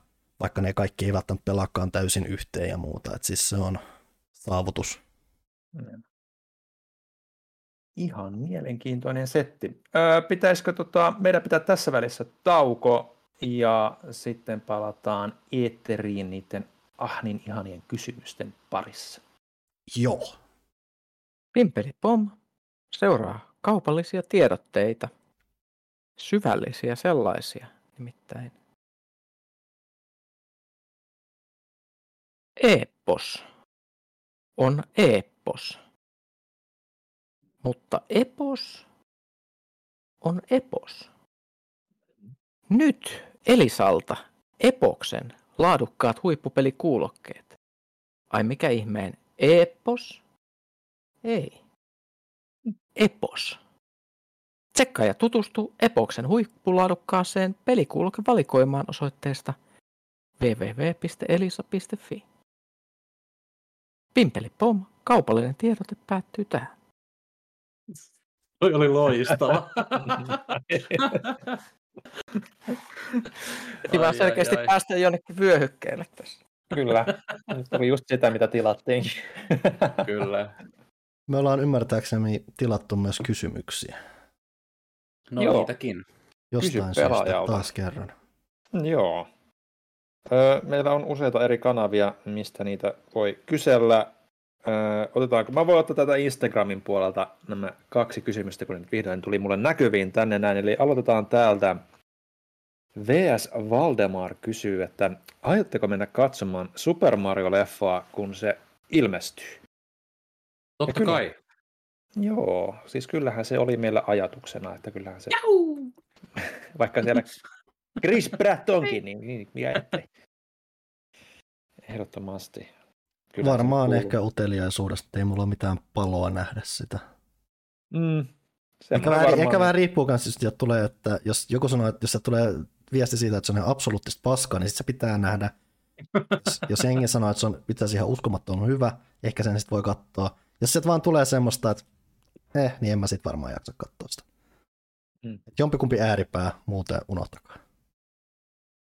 Tässä on pelkkää aurajuustoa, mitä minä nyt syön. Discordkaan ei suostu näyttämään sitä. Että... niin. All right. Sitten Evok kysyy, että onko Playdate-konsoli laitettu jo tilaukseen? Onko kukaan päässyt käsittelemään, käsittelemään kyseistä laitetta tai onko siitä muuten jotain mielipidettä sanottavaa? Me joskus ohimennen puheltiin siitä, koska se on siis tosi mm. näppärä näköinen laite. Ne, jotka siis ei tiedä, niin se on siis tämmöisen Panic-lafkana eräänlainen tuommoinen käsikonsoli. Itse asiassa tämä menee vähän tähän meidän, meidän tämmöiseen retro pelaamis teemaa vähän siinä, että se on siis se on mustavalkoinen ruutu. Käytännössä on tehty vähän muistuttaa semmoista niin kuin vanhan mallin käsikonsolipelaamista, mitä nyt siinä on myös, että se on semmoinen kampi, mitä voi käyttää myös pelaamiseen. Joo. Ja vähän vuorovaikuttamiseen, mikä on osaltaan hauska. Se ilmeisesti ihan tyydyttävä käyttää. No sitten itse päässyt käsiksi. Siinähän siis, nope. siinä on pari mielenkiintoista aspektia. Yksi on se, että pelit tuodaan silleen kausittain ja niitä avataan silleen niin kuin yksi päivässä ja muuta. Ne on semmoisia pienikokoisia, kivoja, pieniä. Koko... Tai no, ne voi olla vähän isompiakin, jotkut on vähän kunnianhimoisia, mutta kuitenkin mm. semmoisia ehkä vähän vanhan mallin käsikonsolipelejä, mutta toki modernilla otteella. Ja ää, toki toinen jännä puolihan siinä on myös se, että nykyään ne myös myy pelejä ja siinä on ylipäänsä siis siinä on ihan tämmöinen ilmeisesti, ilmeisesti ihan kaikkien ilmaiseksi käytettävä kanssa semmoinen kehitystyökalu, millä siihen voi luoda kaikenlaista jännää ja jengi on myös luonut kaikenlaista, ja mikä on varmaan ehkä oikeasti se mielenkiintoisin aspekti tällä hetkellä. Se on tosi semmoinen, se on vaikuttamaan semmoiset harrastelijalaita, mutta ehkä vähän semmoista kuitenkin kevyemmästä ja lähestyttävämmästä päästä, ja sitä kautta se on ehkä mulle mielenkiintoisin. Et silloin kun se tuli, niin siinä lähinnä, tähän on kuitenkin jo, onko se jo vuoden vanha, lähemmäs kuitenkin, se alun mm. perin tuli. Ää, niin silloin ainakin kun se tuli, niin sitä sai jonottaa jonkun verran, kun se kun oli kaiken maailman ennakkotilaukset, mutta mä en tällä hetkellä tiedä, mikä se jonotustilanne on. Mutta ilmeisesti sen kuitenkin on jonkun verran kehitystyötä yhä tehdään niin harrastelijan toimesta, että siinä että se on periaatteessa yhä ihan mielenkiintoinen. Täytyy nyt oman rahatilanteen ohella pitää vähän silmällä, että mikä se saatavuustilanne tällä hetkellä. Että kyllähän se siis kuitenkin semmoisena kikkailulaitteena aina silloin tällöin kiinnostaa ei nyt mikään polttava tarve, mutta jännä mm-hmm. ja että hauskaa, että tuommoista tehdään. Se on kuitenkin ilmeisesti ihan hyvä, pätevä vehje, ettei siinä mitään. Joo, ja just ehkä siinä se, että ne muutamat pelit, mitä siitä niin kuin itse on lukenut, niin just käyttää sitä kampea nimenomaan aika mielenkiintoisesti niin kuin osana sitä, että se on, niin kuin, hyödyntää sen laitteen just sitä omaa erikoisuutta, niin se on aina kiinnostava juttu. Senkin hauska yksityiskohta, kun tuotiin ekat pelit, niin ainakaan silloin siinä ei ollut vielä kalastuspeliä, koska kaikki kehittäjät, jotka siihen ha- ha- haluttiin tekemään niitä ekoja peliä, niin kaikki oletti, että no joku kuitenkin tekee kalastuspeliä, niin mä en tee kalastuspeliä siihen, joten ainakin aluksi siinä ei ollut kalastuspeliä, vaikka se kampi sopisi täydellisesti siihen, mutta ehkä joku on nyt viimein tehnyt siihen myös kalastuspeliä. Joo. Kalastus, kalastus on kuitenkin hyvin tärkeä osa pelaamista. Muun muassa siinä Double Fine Dockerissa, Psych Odysseyssa yhdessä vaiheessa nousee keskustella, että pitäisikö olla kalastusminipeli tässä. Kalastus on juurtunut syvälle kyllä pelien, pelien DNAta kyllä monessakin tapauksessa. Sekin jonkun pitäisi kirjoittaa joku kirja tai joku, että mistä tämä kaikki on peräisin ja lähtöisin. Siinä on oikeasti varmaan isonkin niin. romaani aihetta. Kaikki, kaikki, kaikki vaan kanavoi Ocarina of Timein kalastusta, ei kun siis en tiedä, on, onhan niitä ollut aiemminkin. Joo, kyllä siis aivan. Mut... Siis, se, nimen, se nimenomaan se jänni juttu, mistä se on lähtenyt ja mikä, miksi se on niin iso osa niin kuin pelejä tänä päivänä. Pitää mäkin laittaa mm. itsellekin ylös. Ehkä se on se mun hieno kirjaprojekti joskus, kun on aikaa ja rahaa, eli ei ikinä. Yes. Öö, ne oli IG-kysymykset. Onko kenelläkään muulla jotain muut auki? Täällä on ainakin pelaaja.fissä muutamia kysymyksiä, kysymyksiä siellä ensimmäisenä Lordo toteaa, että joulukuussa Janne vinkkasi pelin Per Aspera. Kiitos siitä. Peli mm. oli oikein mainio, mutta lopussa kävi turhan helpoksi kautta tylsäksi. Mitä mieltä Janne itse olit pelistä lopulta? Voin kertoa, että en koskaan päässyt siihen loppuun asti, koska sitten tuli joku tuu, toinen peli, mitä piti pelata, ja sitten mä ajattelin, että mä jossain vaiheessa pelaan sen, mutta sitten tuli sellainen tilanne, että mun piti instata monta isoa peliä, ja sitten mun piti poistaa se, että mä sain ne instattua, ja Ai.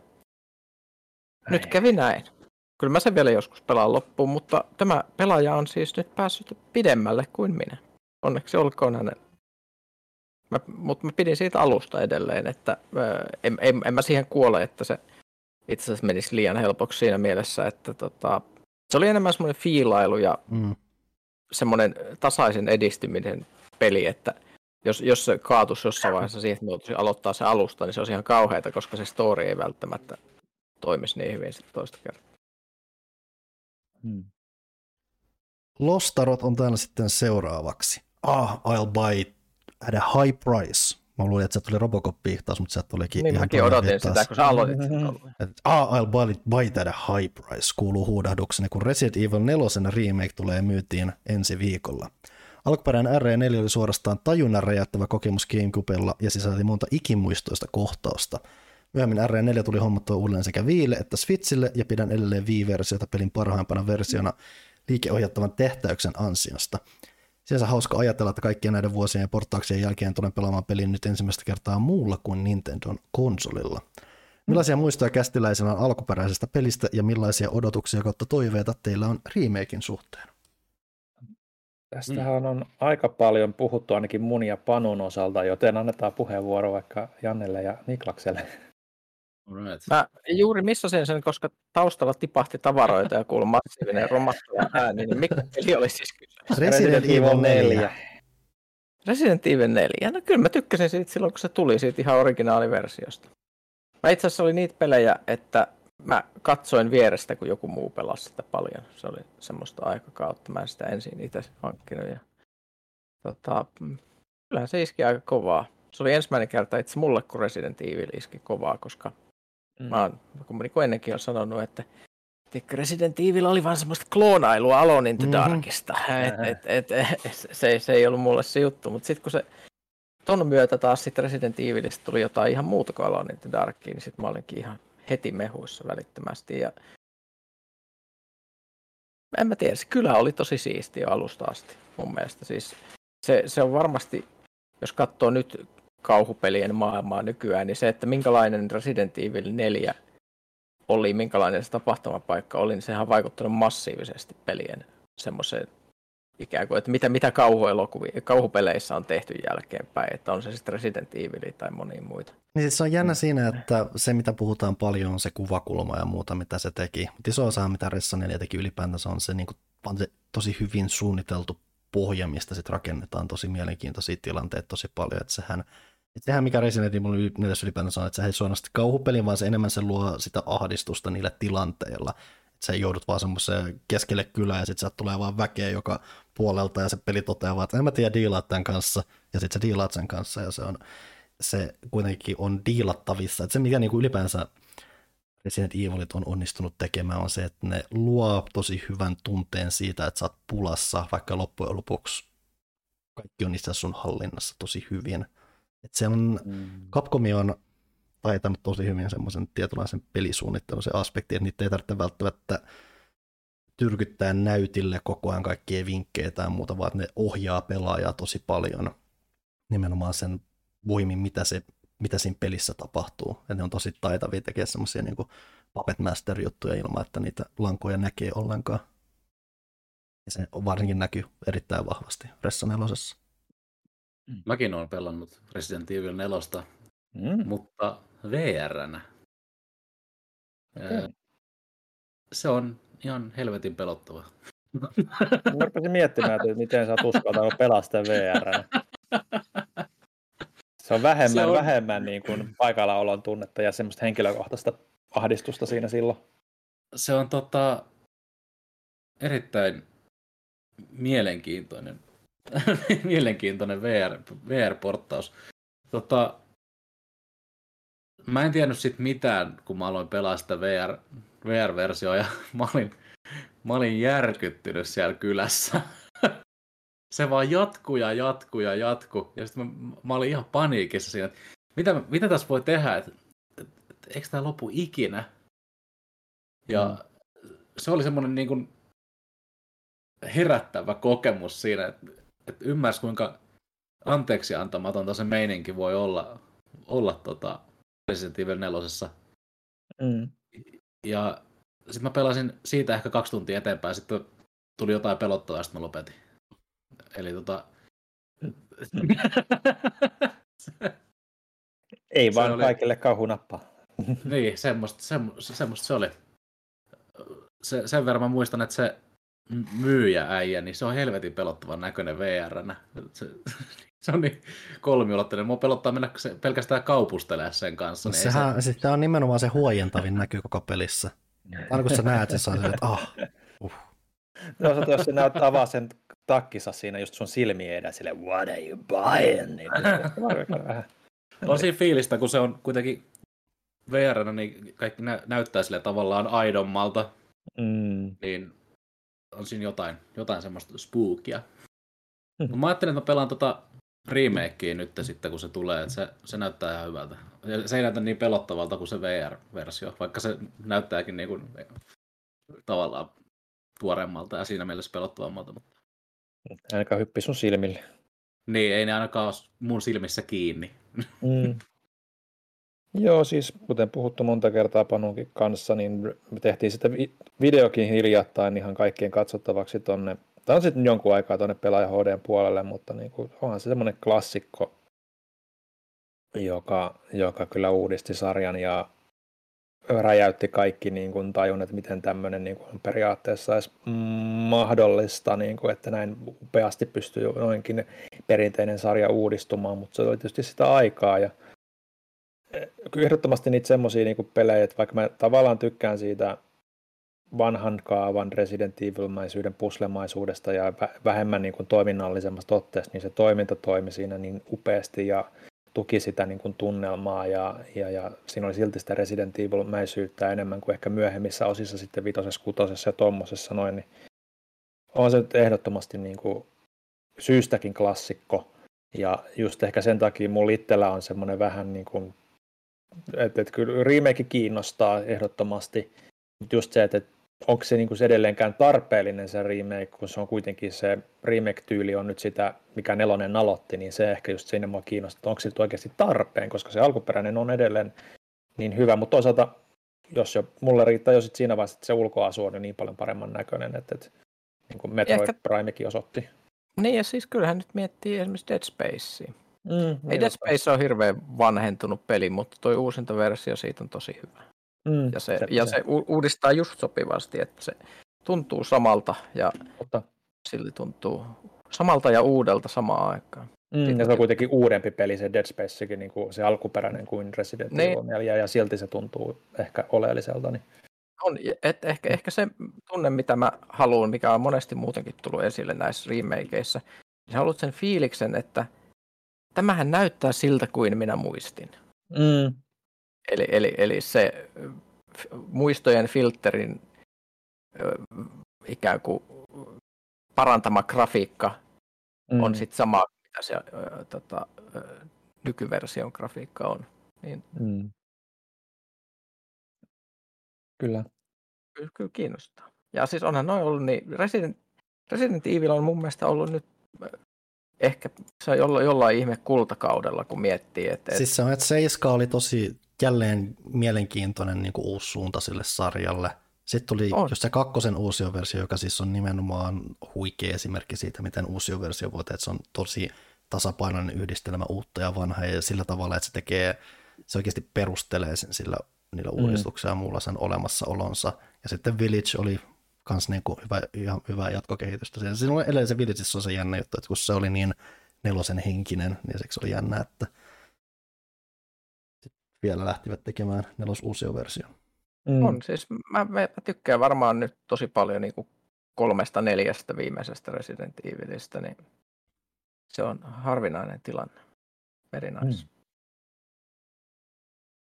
Eteenpäin täällä on Zappa. Olen tilannut pitkään aikaa, pitkän aikaa molempia suomalaisia pelilehtiä ja mieleen on jäänyt, että pelaajassa ei ole tainnut kummemmin kirjoitusta asiavirheitä olevan.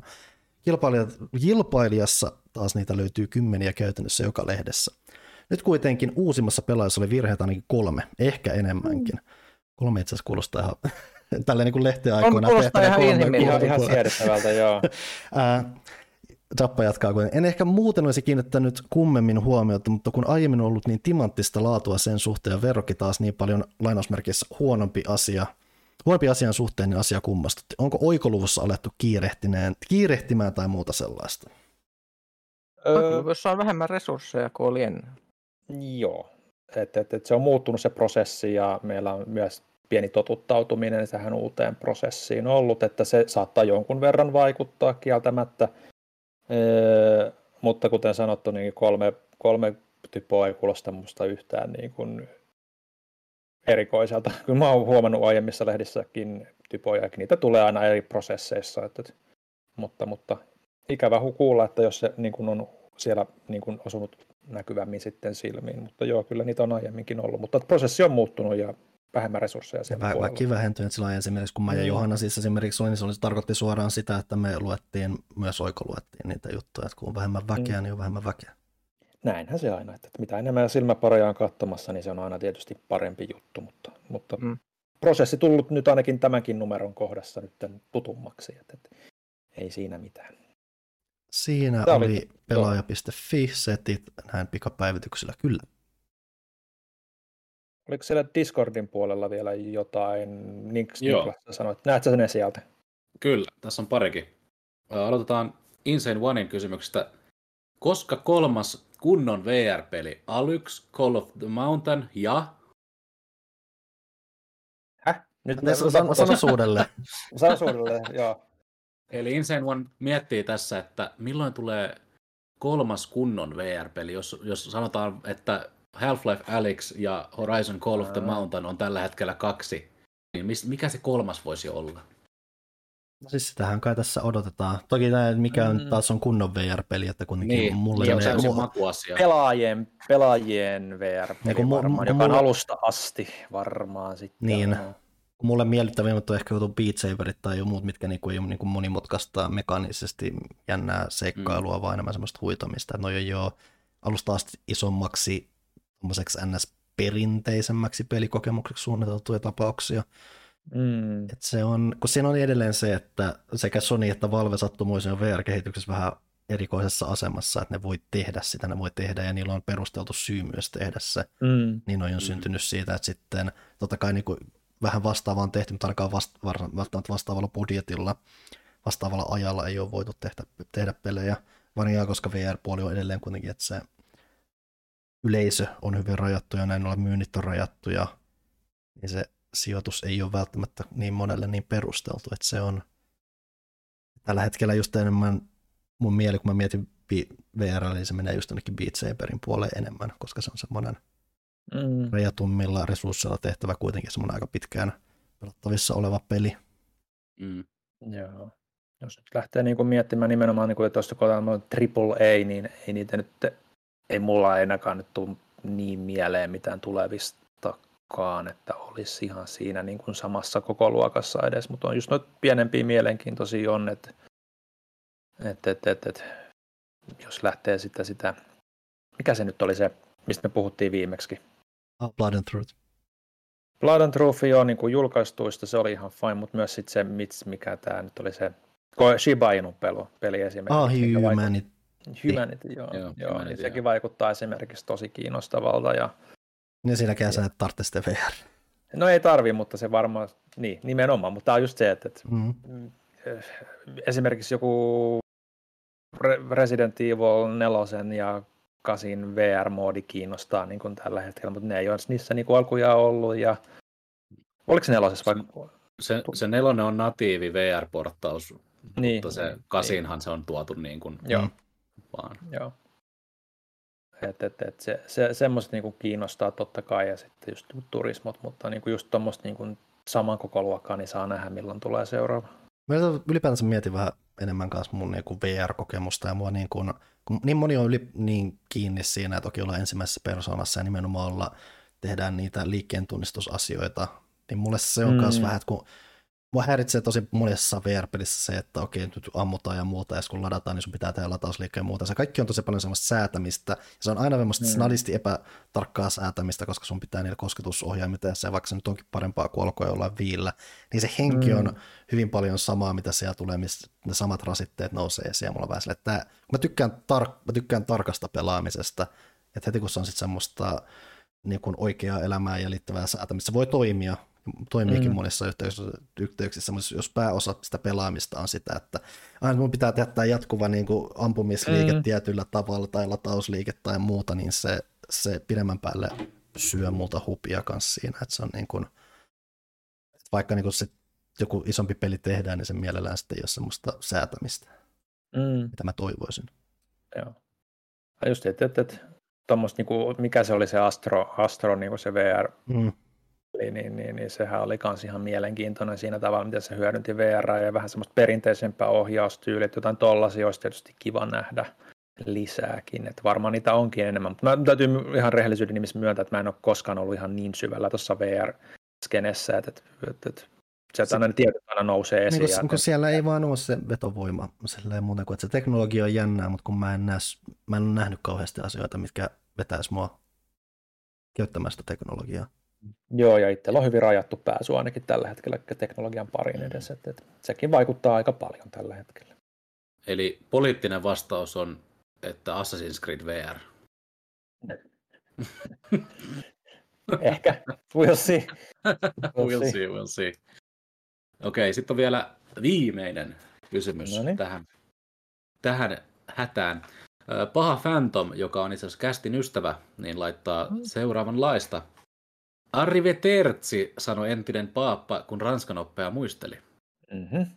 Onko arvoisasta ja arvostetusta pelaajan väestä joku katsonut Attack on Titanin vastikään julkaistun neljännen kauden kolmannen osan, ensimmäisen osan tunnin mittaisen erikoisjakson, ja jos on, millaisia mietteitä siitä jäi?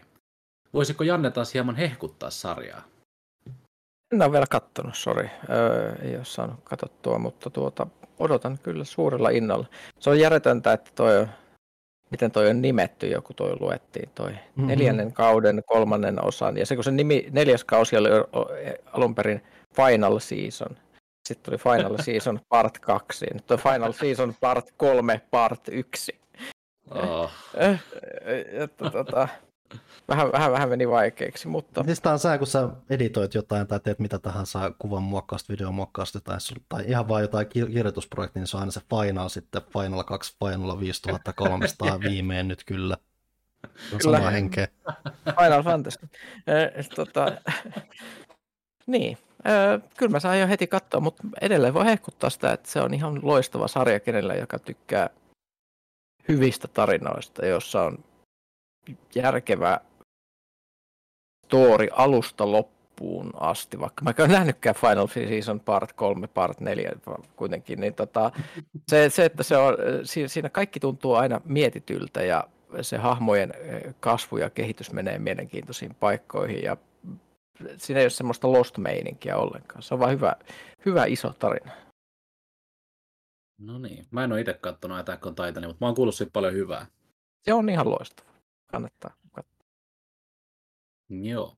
Paha Phantom jatkaa. Toisekseen, mikä olikaan se osoite, josta pystyi tilaamaan itselleen kauniita ja näyttäviä pelaajatuotteita, kuten paitoja, mukeja, päähineitä ja nyssäköitä? Oliko se jotain tyyliin pelaaja.myspreadshop.fi tai jotain? Ja mistä sen pelaajalehden, tuon Akuankan kaltaisen vessalukemisen aatelisen, pystyykään itselleen Oho. hankkimaan?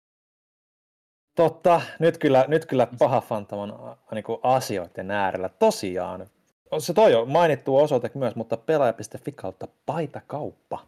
Sieltä pääsee myös niin kuin tonne pariin ja tota, onko sitten pelaaja.fi kautta tilaa? Niin kuin ihan lehti. Se, sehän kannattaa niin kuin tilata kyllä.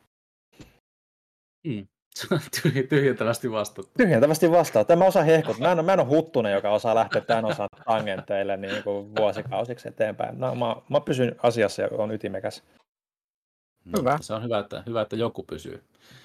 Öö, Ja nyt kun ostosasioihin päästiin, onko pelaajan viime kauden tukipaketin lasin alusia enää mahdollista saada mistään? Öö, Mä voin vastata tähän. Öö, Ehkä. Mä voin viedä asian eteenpäin ja katsotaan, jos meillä on niitä vielä varastossa, niin katsotaan saadaanko laitettua myyntiin loputkin. No niin. Oliko se siinä, Siinä niin se- ne kysymykset? Siinä, siinä se oli. That's it. Herra jestas. Miltä nyt tuntuu? Kebappia tässä odottelen, laitoin tuossa taas toisen vaiheen alussa tilauksen, ei ole vielä näkynyt. Herra jestas. Itse, No, itselläni on tuossa pakastepizza odottamassa ja tässä nyt vähän herkuttelen tällä aurajuustolla ensi alkuun. aha, no. Joo. Täällä taas kissa pyörii, lapset tuli, ensimmäinen lapsi tuli just koulusta ja sille, että täällä niin actioni just käynnistyy nyt. Niin. no niin. Itsekin It's pitää, ottaa, itsekin pitää ottaa kanafileet pannulle varmaan ja laittaa burgerisämpylän väliin, että homma lähtee pyörimään tältä Oi, päivältä. oi, oi, oi. Eliitti.